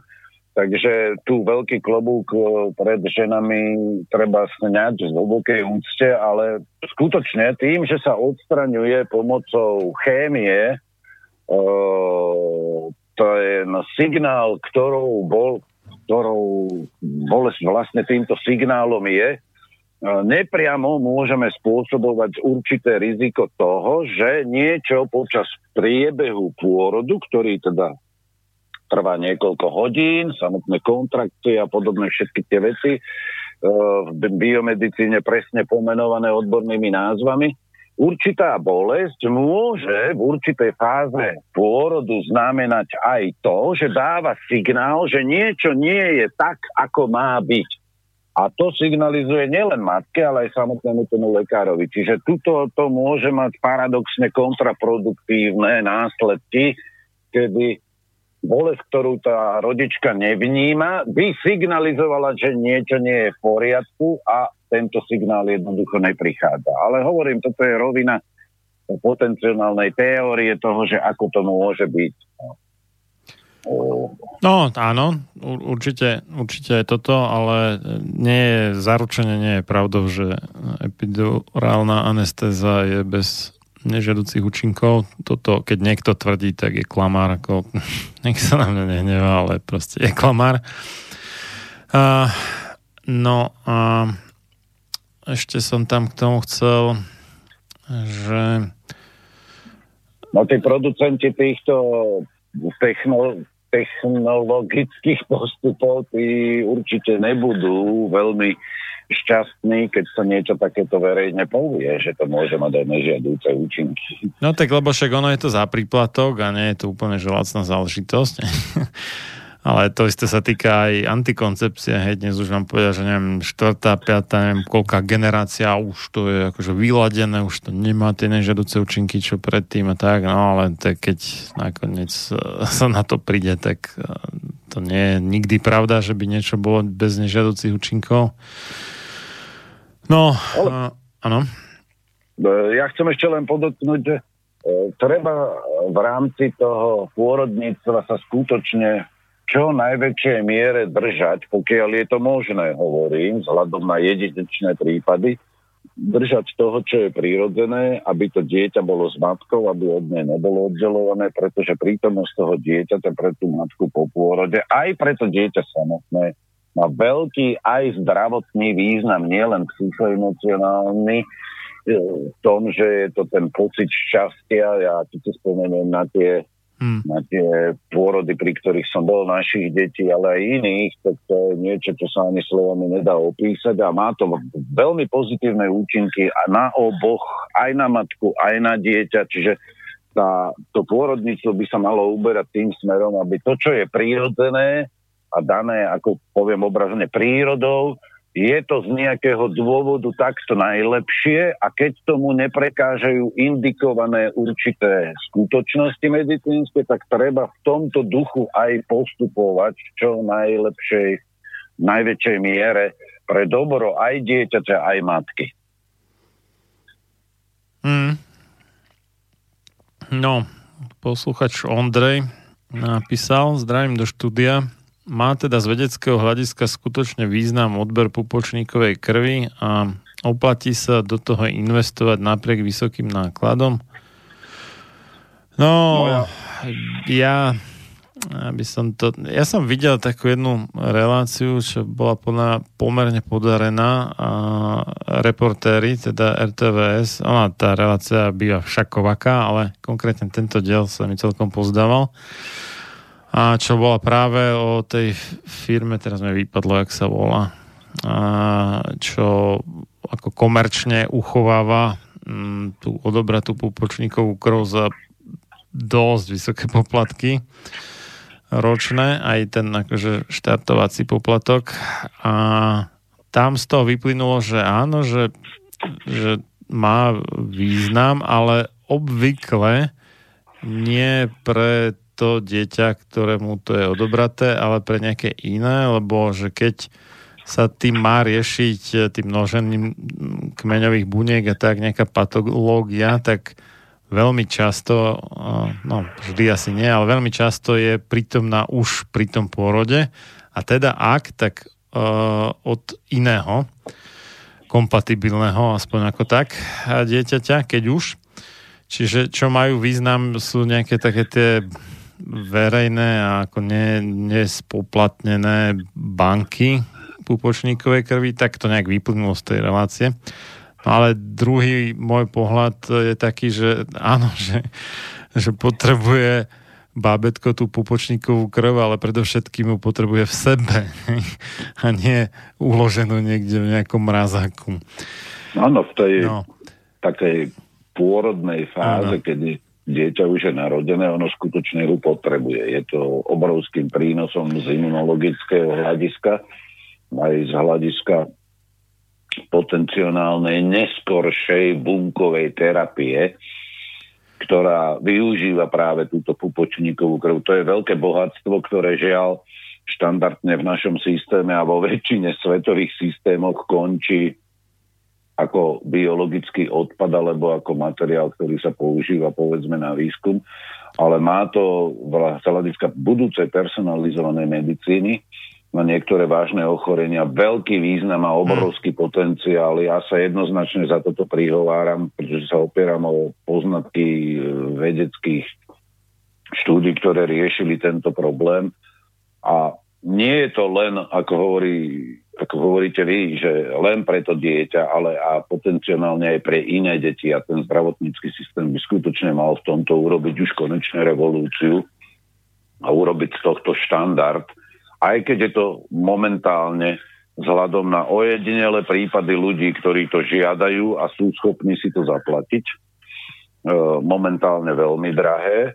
No to je jedna ja vec reálna uplatniteľnosť u práve toho dieťaťa, ktorému to je odobrané, je tá pravdepodobnosť je extrémne nízka, že oveľa skôr to nájde uplatnenie teda u nejakého iného dieťaťa, ale teraz môžete samozrejme to brať tak Uh, že vy si to teda platíte, ale v podstate, ak to má niekomu pomôcť, tak uh, je, je mizivá šanca, že vášmu vlastnému dieťaťu, alebo teda tomu, ktorému to je tá popočníková krv odobratá, ale oveľa skôr nejakému inému, takže či to teda chcete platiť pre niekoho iného. Uh, neviem, ono, vlastne záver tej relácie bol taký, že, že áno, pupočníková krv, že má nejaký ako zmysel, tie nejaké zvýšky a, odoberať a uchovať, ale a, tá komercia okolo toho je nechutný biznis, ktorý dáva nejaké falošné nádeje, alebo v drve väčšine prípadov falošné nádeje tým, čo to platia, čo živia vlastne ten biznis. No, tá relácia v tomto, ja sa s ňou príliš nezhodujem s tými závermi tej relácie, spomínate, lebo skutočne je to obrovský potenciál. A keď sa pozrieme na teda na... No možno, možno, možno potenciál áno, akože niekedy do nevieme akej vzdialenej budúcnosti, ale že, že momentálne je ta, ta, takmer nemožné, že by nie úplne, ale takmer nemožné, že by z toho malo prospech to, to konkrétne dieťa. No, liečba kmeňovými bunkami, e, hlavne u niektorých typov rakoviny alebo u hmm. niektorých hmm. typoch e, poškodení, ktoré patológií, ktoré môžu vzniknúť, možno vzniknúť v konkrétnych živote konkrétneho jedinca, toho dieťaťa v budúcnosti, to je síce zriedkavejšie, ale vzhľadom na princíp solidarity, ktorý v bioetike existuje, ja skôr považujem toto za veľkú výzvu nášho zdravotníckého systému, aby sa toto štandardizovalo pre dobro aj tých ostatných pacientov z hľadiska solidarity. Lebo no to áno, to, to áno. Liečba, liečba kmeňovými bunkami tak ako je dnes, aké sú poznatky, tak uh, sa už využíva v mnohých prípadoch u viacerých ochorení s vynikajúcimi výsledkami, lebo tieto uh, bunky, teraz nebudeme rozoberať celú teóriu, dospelé, embryonálne, také, onaké, niektoré sú etické, niektoré sú neetické, neetické sú tie, ktoré sú z potratených ľudských plodov, však to vieme aj z oblasti vakcín. Eh, že čo sa deje, ako sa využívajú potratené deti na vývoj a výrobu niektorých typov vakcín, ktoré sú štandardne zákonom nanúcované aj u nás na Slovensku, ale to teraz pominiem toto, tak uh, liečba kmeňovými bunkami u niektorých vzácných ochorení je skutočne jedinou šancou na prinavrátenie zdravia alebo záchranu života niektorých pacientov s niektorými chorobami a preto ja som e, jednoznačne za to, aby sa toto štandardizovalo, aby sa vytvorila skutočne databáza, banka, ktorá bude poskytnutá vedcom pri, pre vývoj, výskum e,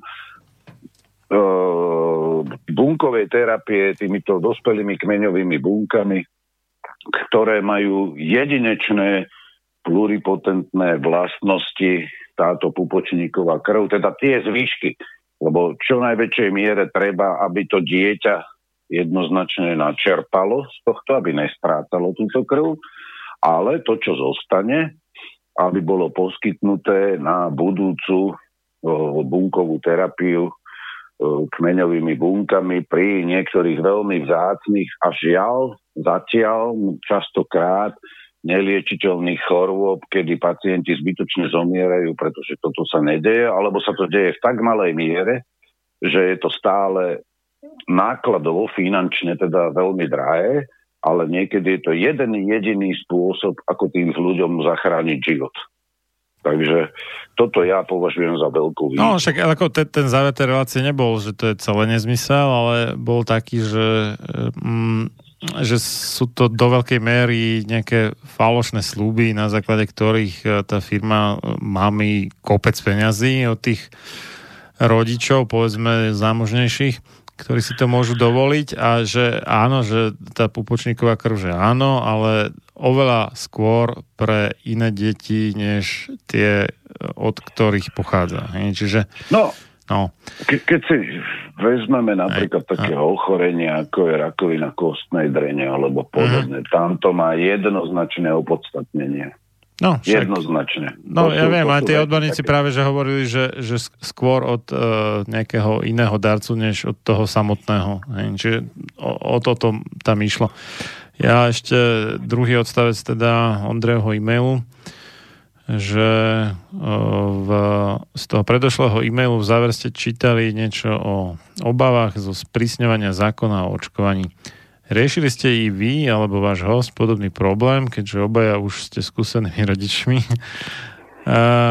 obavy zo sprísňovania zákona, no ja som ako v tomto smere radikál, pre mňa nech už je zákon akýkoľvek, tak uh, aj keby som mal ísť do basy za to, alebo neviem čo, proste, keď som presvedčený, že to je škodlivé, tak to nedovolím v zásade páchať na svojich deťoch. Samozrejme, pokým nebudú legálne plnoleté a potom už teda si ako môžu rozhodovať samé v princípe o sebe. No a ešte je tam ďalšia otázka, že teda neodrádzal vás súčasný stav a to, že by sme u nás mohli mať zákony ako v Česku. No v Česku to ešte nie je také zlé, v Maďarsku je to veľa horšie. No, ja som to tiež riešil pred rokmi a vyriešil som to tak, že na základe vedeckých poznatkov som sa rozhodol prestať s očkovaním svojich detí a niektoré deti moje našťastie, no keby ich mohol vrátiť čas, tak by som to úplne odmietol ešte, keď sa mi narodilo prvé dieťa. Žiaľ, vtedy som tie vedomosti nemal, ešte stále som bol ovplyvnený jednak aj štúdiom medicíny, čo sa týka týchto vecí, že áno, očkovanie treba. Pod tlakom vedeckých faktov som sa rozhodol potom odmietnúť, pokračovať v týchto veciach, ktoré nariaduje zákon o očkovaní u nás, e, alebo teda aj tá výhláška. A vzhľadom na to, ako sa vyvíjajú po zdravotnej stránke moje deti, či čiastočne očkované alebo neočkované, viem, že som urobil dobre, e, pretože intoxikáciu svojich detí alebo akýchkoľvek detí z bioetických dôvodov a ľudskoprávnych dôvodov jednoznačne odmietam. Sám som na túto tému napísal niekoľko štúdií, kde predkladám argumenty, prečo očkovanie takýmito vakcínami, ktorých, e, ktoré sú nanúcované zákonom, prečo to odmietam a tam, tam teraz by som ešte raz vytiahol ten tretí bod, ako to tretie hľadisko, ktoré má zohľadňovať medicína založená na dôkazoch, čiže tie preferencie, hodnoty a vôľa pacienta, čo je tu hrubo porušované akýmkoľvek povinným zdravotníckým zákrokom, nie len, ale aj povinným očkovaním. No ja, ja len poviem tak, že keďže ten, e, v tom e-maili sa na toto ten e, poslucháč pýta. Ja aj na svojom facebookovom profile mám takú stránku, že publikácie, tam sú priame linky na moje štúdie, ktoré som uverejnil aj v zahraničí, v renomovaných časopisoch a môže si to pod mojím menom vyhľadať, otvoriť.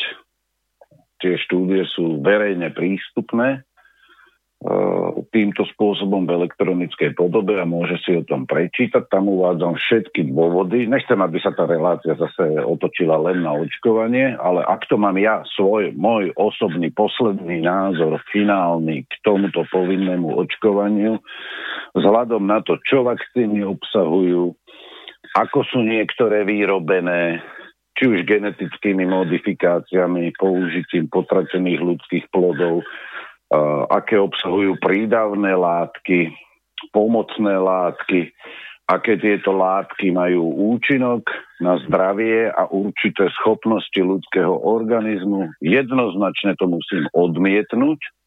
Moje stanovisko je definitívne, nemenné a v žiadnom prípade s tým nikdy nebudem súhlasiť, ale jedným dýchom dodávam, ak to rodičia akceptujú, tak nech sa tak rozhodnú podľa vlastného svedomia, buď áno alebo nie. Je to na zodpovednosti každého z rodičov, ako sa rozhodne.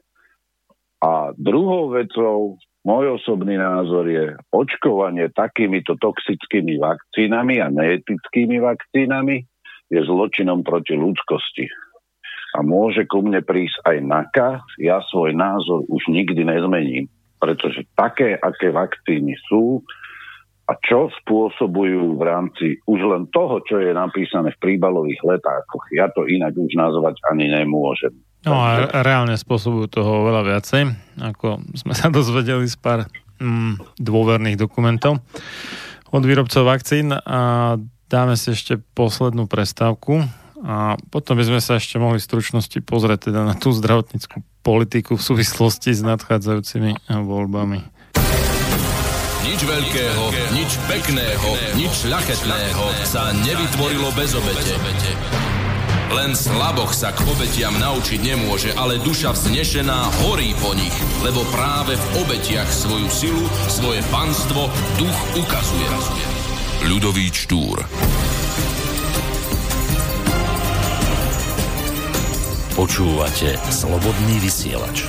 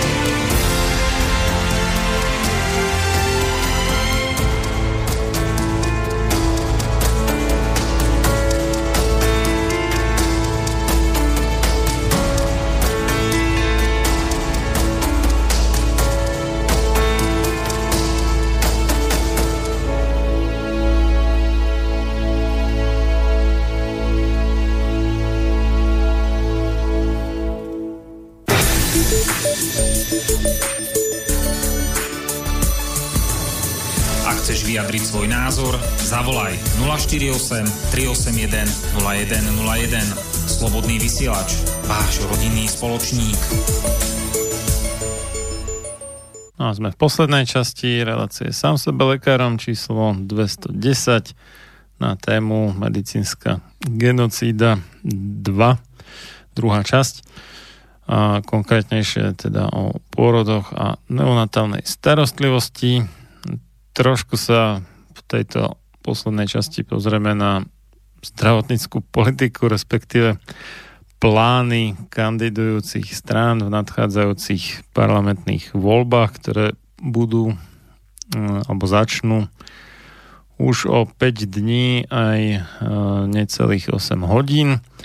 Na Slovensku teda v sobotu 29.2.2020 od 7 hodiny rannej do 22. No a hm, ja som bol trošku šokovaný vystúpením dvoch pánov z novej politickej strany pod názvom Máme toho dosť.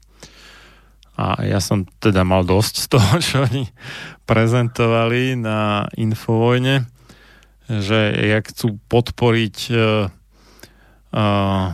mladé rodiny tým, že budú, bude nulová DPH na tie umelé náhrady materského mlieka a že jasle podporia takéto veci. Reku, chlapci, akože toto sme tu už raz mali a nemám dojem, že by to vedlo k niečomu dobrému, ale tak, tak, no. No ale vy máte širší prehľad, myslím. Aj ste o tom písal na hlavných správach do istej miery, či? No, písal som, keď som hodnotil niektoré programy politických strán, niektorých, že čo obsahujú napríklad v oblasti zdravotníctva, Uh, treba povedať, že jednu vec, že to, čo ste vy spomenuli, že chcú nulovú DPH na niektoré umelé spôsoby výživy novorodencov alebo malých detí, to je návrh, alebo teda idea, ktorá propaguje zisky súkromných spoločností, ktoré... Napríklad Nestle. Taká veľ, veľmi, veľmi akože šťavnatá korporácia, ktorá má dlhú históriu zneužívania rolníkov a neviem čo v rozvojových krajinách a všeličo iné má na krku, áno. Ja, všetci vieme, že politické strany pred voľbami slúbujú v oblastiach, s ktorými sa ľudia najčastejšie stretávajú, modré z neba. To slova modré z neba. Ale málo ktorá politická strana má aj ochotu po voľbách niečo z toho, čo slúbili, nejakým spôsobom splniť. No môžeme sa na to pozrieť aj z takého principiálneho hľadiska, že e, častokrát sme za posledných 30 rokov boli svedkami toho, že určité vládne koalície, ktoré boli doteraz pri moci, uh, slubovali reformu zdravotníctva, slubovali to tamto. A ako to dopadlo? Zdravotníctvo sa dostalo do ešte horšej situácie ako predtým, pretože zo zdravotníctva doterajšie vládne strany alebo vládne koalície vytvorili spolahlivý prísun peňazí, garantovaný dokonca zákonom, že ľudia musia platiť povinné zdravotné poistenie, čož ja proti tomu nič nemám, ale to, proti čomu ja protestujem, celý svoj akademický život je to, že na základe povinného zdravotného poistenia sa naakumulujú miliardy eur, ktoré potom cez zdravotnícky systém a cez systém, po, no, cez systém zdravot, poskytovania zdravotnej starostlivosti, cez systém liekovej povin, e, politiky, cez systém povinnej vakcinácie, cez systém e,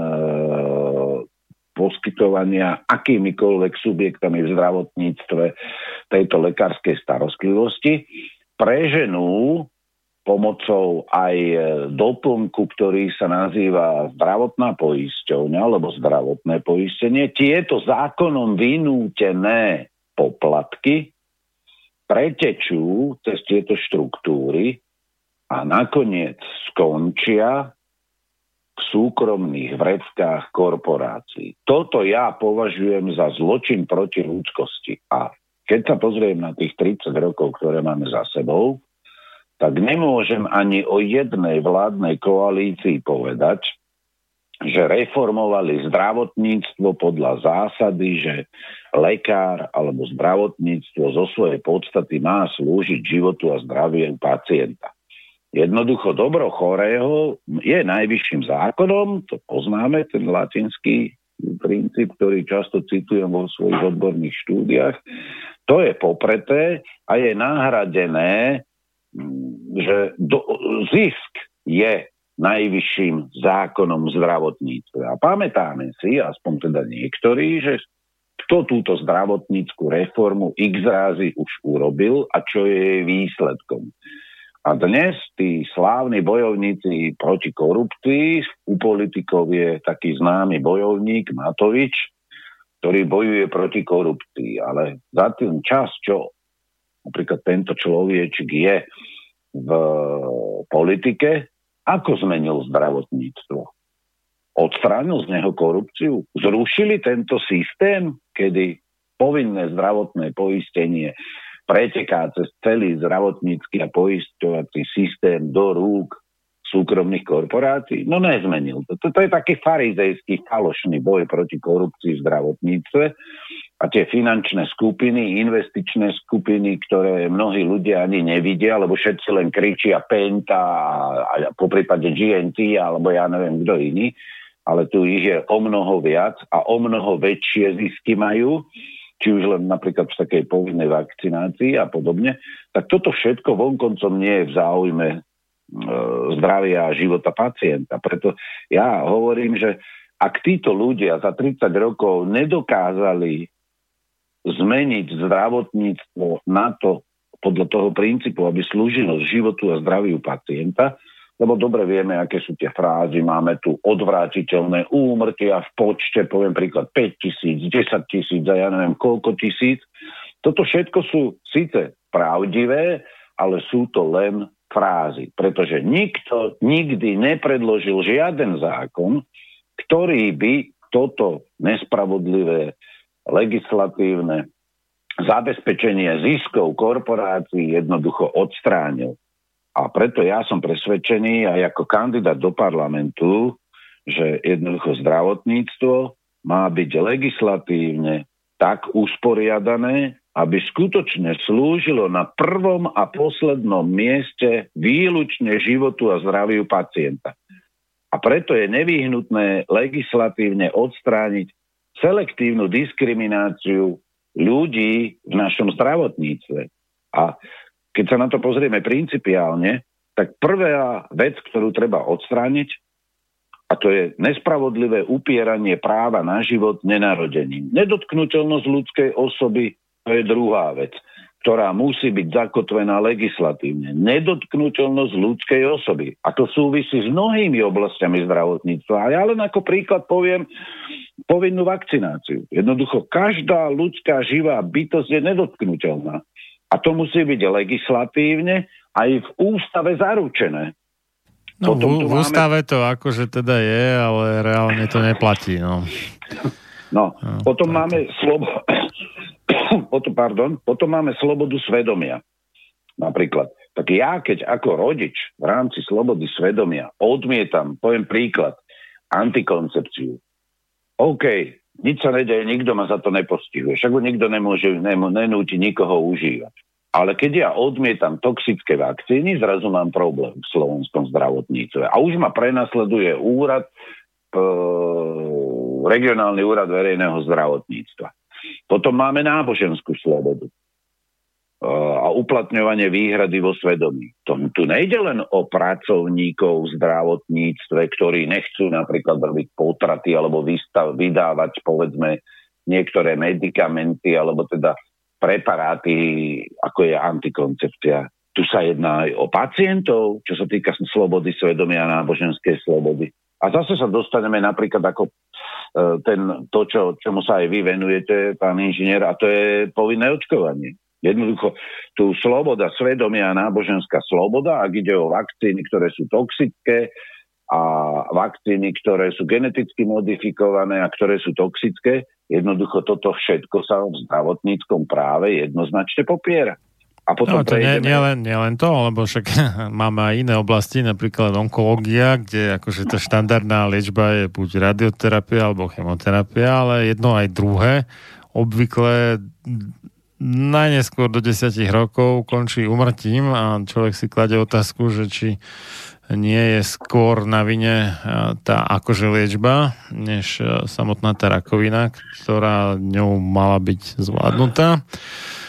No, onkologické problémy tie sú špecifické, no a lebo tým... sú skutočné karcinómy, ktoré sú veľmi radikálne a majú rýchlo Môže priebeh. byť, môže byť, ale uh, sú iné spôsoby liečby, ktoré majú aj preukázanú účinnosť, ale z nejakého záhadného dôvodu, a možno nie až tak záhadného.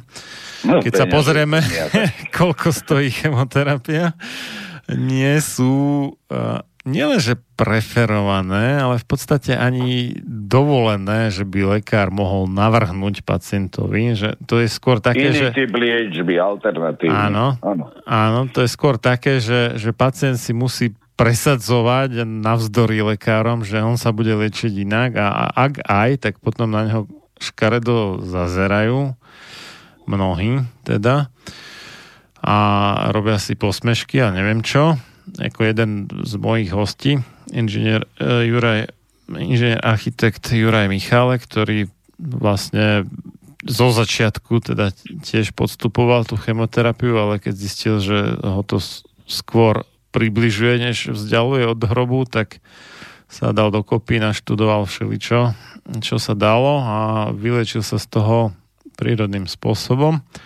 No a všetci tí, čo boli s ním vlastne v nejakej, no, na tom oddelení onkologickom, už to majú za sebou a on je stále nažive, takže uh, ja myslím, že nad takéto fakty nie je argumentov, ale napriek tomu teda je celkom zjavné, že až na skôr zriedkavé, by som povedal, výnimky, tá chemoterapia je viac na škodu, než na užitok. Ale aj keby nejaký osvietený onkolog chcel, tak tie smernice, predpisy, neviem čo, mu nedovolia ako štandard používať, e, alebo teda najčastejšie používať niečo iné. Čiže ten zdravotnícky systém je vlastne tak nastavený, že veľmi často ľuďom viac škodí, než im pomáha. No a toto práve súvisí aj s tým ďalším bodom, ktorý som chcel spomenúť teraz ako v začiatku tejto témy, že, že je slobodný informovaný súhlas biomedicíne a zdravotníctve. A jeho uplatnenie e, je síce v práve zakotvené, ale už v práve nie je zakotvené to, že nesmie byť sankcionované uplatnenie slobodného informovaného súhlasu. A toto ja považujem za jeden z principiálnych potrebných krokov reformy v zdravotníctve, že treba jednoznačne do ústavy zakomponovať aj to, že ak si niekto uplatní slobodný informovaný súhlas alebo ho odmietne poskytnúť, nesmie byť za toto sankcionovaný. A ako príklad môžeme uvieť povedzme problematiku či už aj onkologickej liečby, ktorá nespočíva v chemických preparátoch našej chemickej medicíny, alebo povedzme alternatíva v prírodnej medicíne ale alebo povedzme aj vakcinácia. To je to, tam tiež ako veľmi dobrý príklad toho, že keď človek neudelí slobodný informovaný súhlas s očkovaním, tak jednoducho je za to sankcionovaný. A tu je preto potrebné, aby sa v biomedicínskom a zdravotníckom práve Slovenskej republiky rešpektoval ten princíp, že dobro a zdravie osoby má vždy prednosť pred spoločnosťou. Toto je extrémne dôležité práve v rámci samotnej vakcinácie. Ďalšia vec, ktorá je zase len principiálnou otázkou, legislatívne treba odstrániť komercionalizáciu, následkom ktorej v podstate je to, čo som povedal v úvode, že tu zdravotníctvo, ktoré vo svojej podstate je rafinovaným a zlegalizovaným presunom finančných zdrojov z povinného zdravotného poistenia do súkromných rúk finančných skupín. A toto sú teda len... No to je, je v podstate také mafiánske výpalné, dá sa povedať. No. A toto sú tie, tie také, by som povedal, základné niektoré veci. Len teraz sa pozrieme na to, že čo tu máme, no, len tak stručnosti. Ono, naše zdravotníctvo okrem tých niektorých málo pozitív, ktoré by sme mohli nazvať aj v tom, že v niektorých oblastiach skutočne sa odchádza od toho paternalistického prístupu, ktorý sme tu spomínali, smerom k takému, takému skôr ľudskejšiemu uh, prístupu, kde sa viac berie do úvahy teda aj ten názor toho pacienta a jeho dôstojnosť. Tak ja chcem poukázať na to, že e, u nás, a tu vychádzam z niektorých záverov programu pre zdravotníctvo ľudovej strany naše Slovensko, kde vo veľkej miere sa o to príčinil doktor Krnáč, s ktorým som viedol veľmi zaujímavé rozhovory, ktorý je tým vedúcim toho týmu, že naše zdravotníctvo spravilo niektoré chyby, ktoré, ktorých ovocie si nesieme dodnes a to je tá komercionalizácia. A ja chcem poukázať, že čo on čo, čo vlastne v tom programe je napísané, že tu sa sprivatizovali lekárne a mali sme lekárne, sieť lekárny, ktorá bola celkom dostačujúca.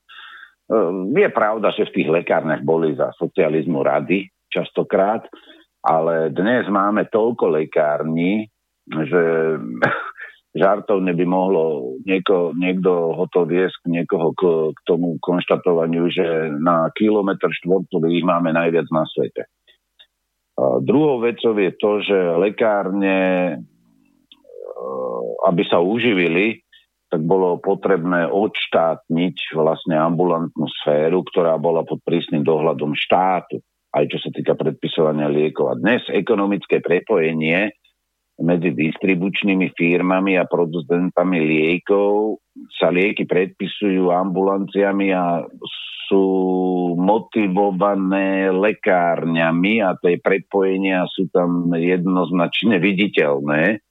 A tá zvýšená spotreba zvýšenie cien liekov, to je len logická reakcia toho, že sú doplatky za lieky, za zdravotnícke pomôcky a jednoducho tu sú lekári doslova motivovaní s týmto systémom indikovať a predpisovať lieky a potom sa čudujeme, že máme vysokú spotrebu liekov.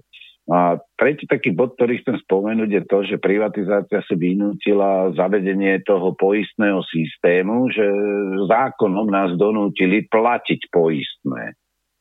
No a a tak my sme ho platili de facto aj za socializmu, alebo teda ja nie, ja som bol dieťa iba vtedy, ale uh, bolo to také menej priame, dá sa povedať. Hej, že bolo, bolo to, to nepriamou cez... formou no, daní, no, ja viem. No, no, no. A, a teraz je to povinné a hneď na to začali vznikať súkromné poisťovne.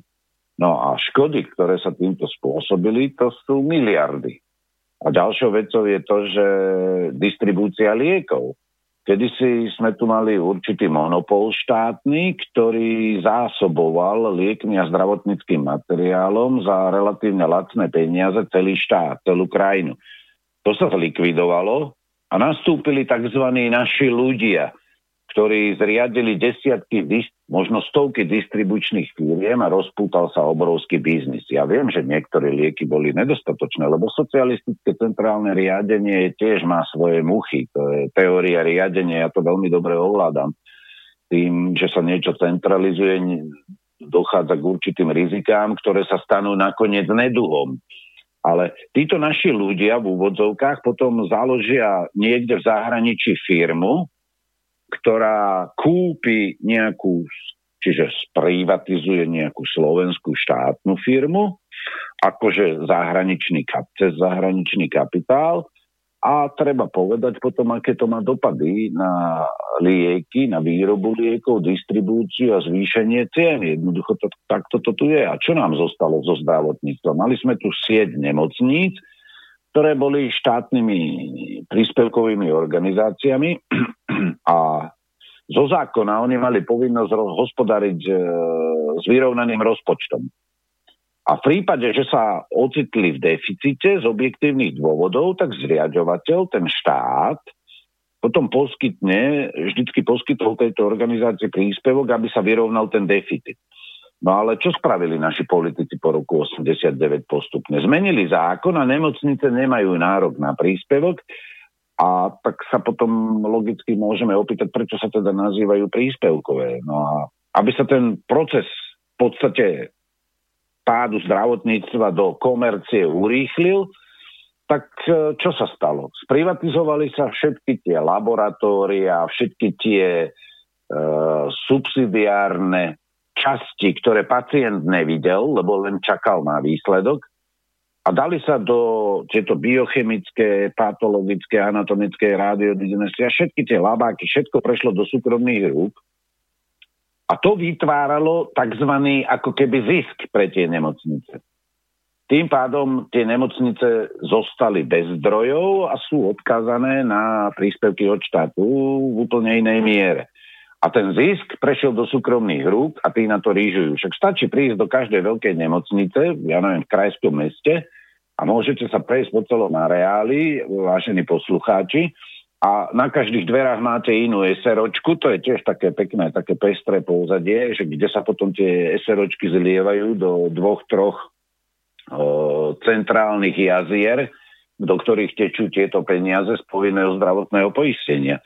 No a, a potom sa zmenili zákony, kedy sa štátne nemocnice transformovali na nemocnice, ktoré patrili VUC, čiže vyšším územným celkom, ktoré ich nevládali finančne podporovať a jednoducho stali sa z nich neziskové organizácie. A v podstate týmto sa otvorila legislatívne cesta k tomu, aby sa tieto siete nemocníc, tie najvýnosnejšie, jednoducho sprivatizovali, aby sa úplne otvorene prešlo na komerčnú sféru. A toto ukazuje len jednu vec, že niektoré vlády v minulosti urobili to, že zobrali vybudované zdravotníctvo, ktoré za socializmu, nech sa na mňa niekto nehnevá, ale skutočne malo svoju úroveň, v mnohých aspektoch vynikajúcu, malo aj svoje nedostatky. Dostalo sa to do súkromných rúk a teraz na tom režijú už skutočne veľké korporácie. A tu treba povedať, že táto privatizácia e, bola odôvodnená tým, že štát je neschopný, štát nemá dobré nástroje, štát nie je dobrý správca a podobné ideologické nezmysly, lebo súkromný sektor je efektívnejší, prúžnejší, flexibilnejší, kvalitnejší ako štátny. No však okay. hej, však je v dosahovaní zisku. V dosahovaní zisku. Aha. A ja sa teda pýtam, že kde je tá neviditeľná ruka trhu? skutočne si kladem otázku. Teda keď e, voľný trh všetko vyrieši, ako to, že všetky tie nemocnice napríklad určitých finančných skupín furt všetky existujú. Prečo ich nezlikviduje tá neviditeľná ruka trhu? No lebo ten neviditeľná ruka trhu, takzvaného slobodného trhu, to, to je doslova ideologická ilúzia. Trh ako taký, ten slobodný trh, podstate neexistuje. V dnešnej našej civilizácii slobodný trh v podstate neexistuje, lebo ho ovládajú úzke skupiny, finančné korporácie, ktoré jednoducho riadia tento trh. No, to je, to je jedna vec a oni ešte štát. lobbyingom a podporou určitého typu zákonov sa tam zabetonujú de facto. Čiže no. je to tam to prepojenie tých korporácií a štátnej moci, čo je no a... fašizmus z určitého mocensko-ekonomického hľadiska podľa de- no definície. A, a takto sa vlastne prerozdeľujú tie verejné zdroje z povinného zdravotníckého poistenia medzi tie jednotlivé segmenty zdravotníctva, ale tie najziskovejšie už má v rukách súkromný sektor. A to čo je najmenej výnosné, vďaka podivným legislatívnym návrhom to cenotvorbou bolo takto hmm. urobené, že určité výkony sú financované slabo a pritom sú veľmi náročné a veľmi dôležité a určité výkony sú financované veľmi vysoko, tak takto si títo ľudia, ktorí písali tieto zákony e, v rokoch 98 až 2000, ja neviem, 4 alebo koľko, 6, Máme tam dve Zurindové vlády, oni to celé pre, prekopali, dopredu to bolo pripravené. Tá naj, najväčšia smrž bola v 2004. ku koncu roka. No. no. No a jednoducho tí, tí Pentliarikovskí a iní ministri jednoducho toto porobili, aj ten zajac a podobne a ešte to sa tvárili, ako oni fantasticky zreorganizovali, zreformovali zdravotníctvo. A dnes sa nadáva na to, oni otvorili trh súkromnému sektoru do zdravotníctva, oni ho odozdali do súkromných rúk finančných skupín a dnes budú túto ľudia nadávať na smer? A čo s tým mal smer vtedy? Sice oni tam boli, ten, ten, tá slada strana demokratické lavice a mladý Fico boli vtedy v tej koalícii, lebo všetci boli proti Mečiarovi. Ne, ja kašlem na všetky tie strany, ale oni to urobili a, a v tej prvej, nad tým. V tej prvej no, v tej boli, prvej. myslím, a v tej druhej už nie. No. No a no. jednoducho oni toto spôsobili a dnes to idú naprávať. Toto, jakí boli tí reformátori? To je aká kvalitná reforma zdravotníctva, keď sa pozrieme aj na iné oblasti hospodárstva. To je to, ten, ten istý štýl. Jednoducho zdravotníctvo odovzdali to, čo bolo na veľmi výnosné do rúk súkromníkov, súkromných spoločností, korporácií, ktoré odlievajú stovky miliónov ziskov do daňových rajov a preto tu máme Matoviča cirkusanta, ktorý vykrikuje, koľko penta ona odvedla, šu, jak okradli, ja neviem, o 400 miliónov. No ale však, a čo to vymyslel tie zákony? Fico? Však to sú tak trapné veci, že tu ľudia, toto je ten problém, že ľudia nemajú, ja neobhajujem Fica, bože chrán živote by som ich nevolil, ale ako, e, tu ide o to, že tu obvinujú niekoho z niečoho, čo zaviedol úplne niekto iný a úplne niekto iný to vymyslel. Hmm. A, a, a, my sme, a my znovu potrebujeme reformovať zdravotníctvo. No ale teraz, kto si spomenie na tých reformátorov z pred 20 rokov, čo tu oni postvárali? Však oni vytvorili túto hydru, ktorá sícia zdravotníctvo takým spôsobom, že jednoducho sa odlievajú stovky miliónov ročne a dneska tu budú vy, vyplakávať nad skupinou Penta, nad Paškovcami, nad hentakou skupinou, nad hentakou skupinou záujmov o zdravotníctve. No ale však tie zákony niekto odsúhlasil v parlamente, nech si spomenú, kedy sa tie zákony, ktoré spôsobili túto situáciu, nech si spomenú, kto za ne hlasoval. To sú tí praví vinníci. A nie dnešný Fico a dnešní poslanci. No, a tam, tam je ešte, ešte jeden ďalší aspekt, že, že Penta, GNT, neviem, Agel, alebo títo, že, že sú to sú to parchanti, ale ešte do istej miery sú to naši parchanti. Ale tu sú ešte nejakí úplne iní nadnárodní parchanti, ktorí sú práve ako keby brúsia zuby na to, čo dnes teda vlastní Penta Agela, neviem, títo ďalší, alebo spravuje, alebo proste ryžuje na tom. A otázka je, že či to také obrovské brojenie proti Pente nie je náhodou financované e, práve e, od tých, ktorí to chcú prevziať vlastne. Čiže no, takto. Zo zahraničia. Ja, ja, ja viem, kam mierite, no. ale ja chcem poukázať na jednu no. vec východoeurópsky alebo stredoeurópsky títo tzv. domáci oligarchovia by neexistovali, keby to neodsúhlasilo sa na globálnej úrovni. To, to, to je to pravda, je, ale je to, je to skôr to, len skôr len taký medzikrok k tomu, aby ich ovládli tí nadnárodní no, oligarchovia. Ale, ale však títo domáci miliardári existujú z vôle tých nadnárodných. Lebo keď sa niečo s prepáčením e, pokazí až tak, že sa ľudia nahnevajú, hmm. tak treba mať dopredu pripravené figurky na obetovanie.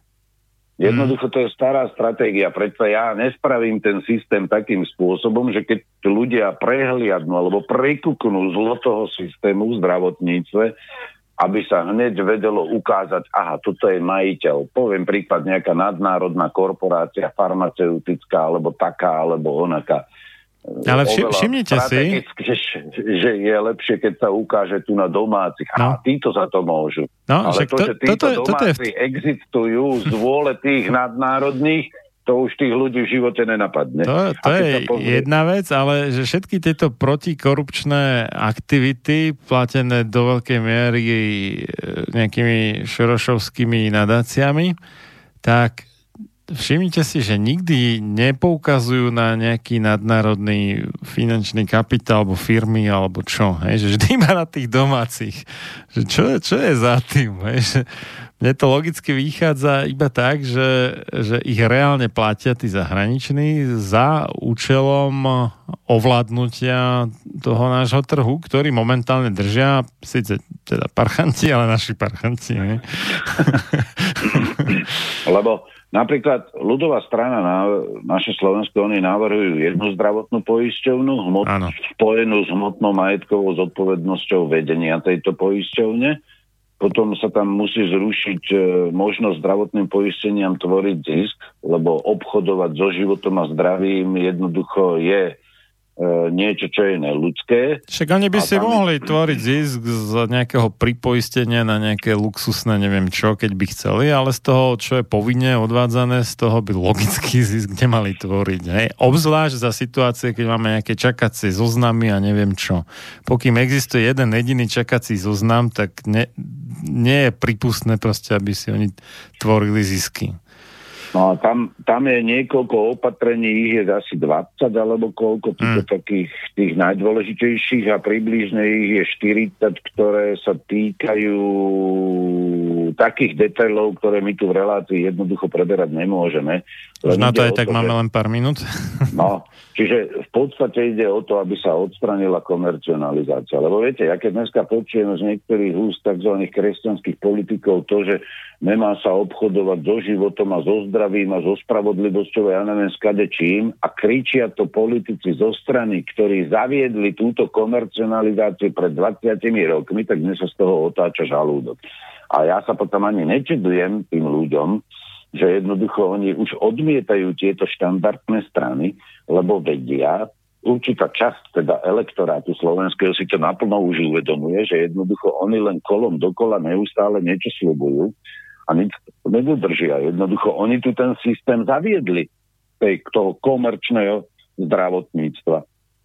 A kam sme dospeli? No jednoducho, že sa miliardy tunelujú a odvádzajú von nezdanené do daňových rajov. Ale to je najľahšie potom v médiách v rámci politického boja povedať, a za to môže Fito. No Figuborovú za to môže Fito. Lebo kto vtedy za to hlasoval? Možno, že za to hlasoval aj Fico ako radový poslanec, kedy si v sdl ale, alebo v tých Durindových vládach. Len tu ide o to, že jednoducho týto ten systém zaviedol úplne niekto iný ako súčasná vládna koalícia. A táto súčasná vládna koalícia, keď sa na to pozrie na tých 30 rokov, tak čo robia tie vlády? Jedna vláda napácha zločiny, druhá vláda, Ale ktorá to... aj bojuje proti tej predchádzajúcej, tá hmm. ich zakrie, prejdú všetky hmm. premlčacie doby, zločiny sú premlčané, hotovo nastúpi ďalšia vláda. Oni sa vždy so železnou pravidelnosťou viac menej opakujú. Poviem príklad, tam máte Zurindové vlády, ktoré tu páchali zločiny, ktoré sú, znám, sú poznáme pod menom Gorila. Tak táto vláda uh, sa tu udržala, poviem príklad, ja neviem, 10 alebo koľko rokov. Všetky zločiny sú premlčané, splnili svoje poslanie, môžeme ich kopnúť do histórie preč. A tí, ktorých zločiny sú už premlčané, tak tí už dneska sú v bezpečí, právnom bezpečí, jednoducho tým sa už nič nestane. Teraz oh, príde čas, ďalšia vláda, ktorá bude bojovať, mm-hmm. bojovať proti korupcii a ja neviem proti čomu všetkému.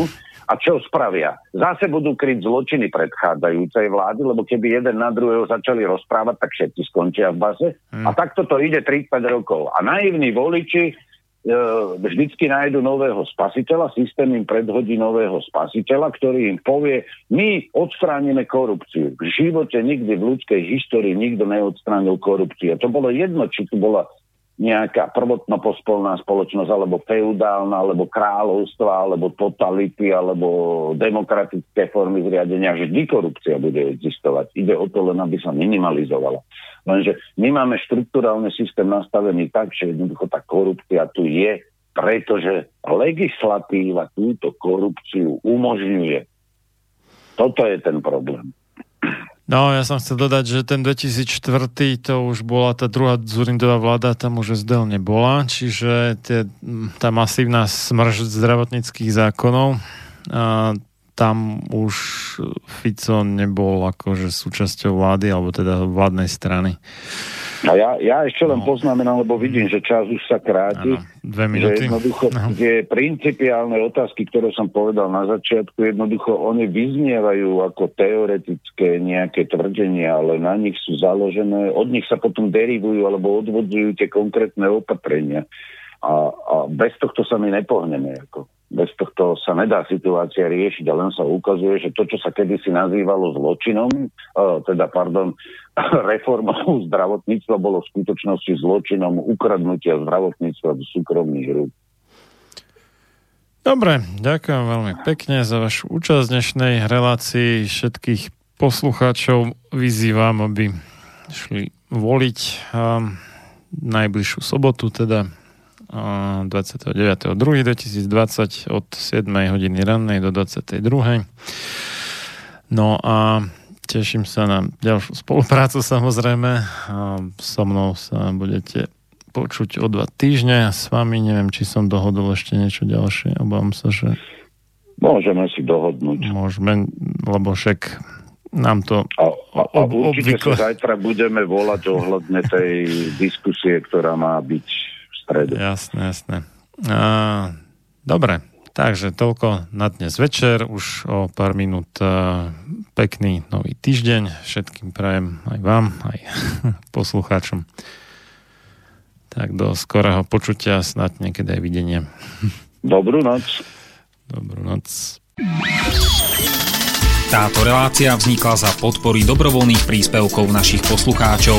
I ty sa k ním môžeš pridať. Viac informácií nájdeš na www.slobodnyvysielac.sk Ďakujeme.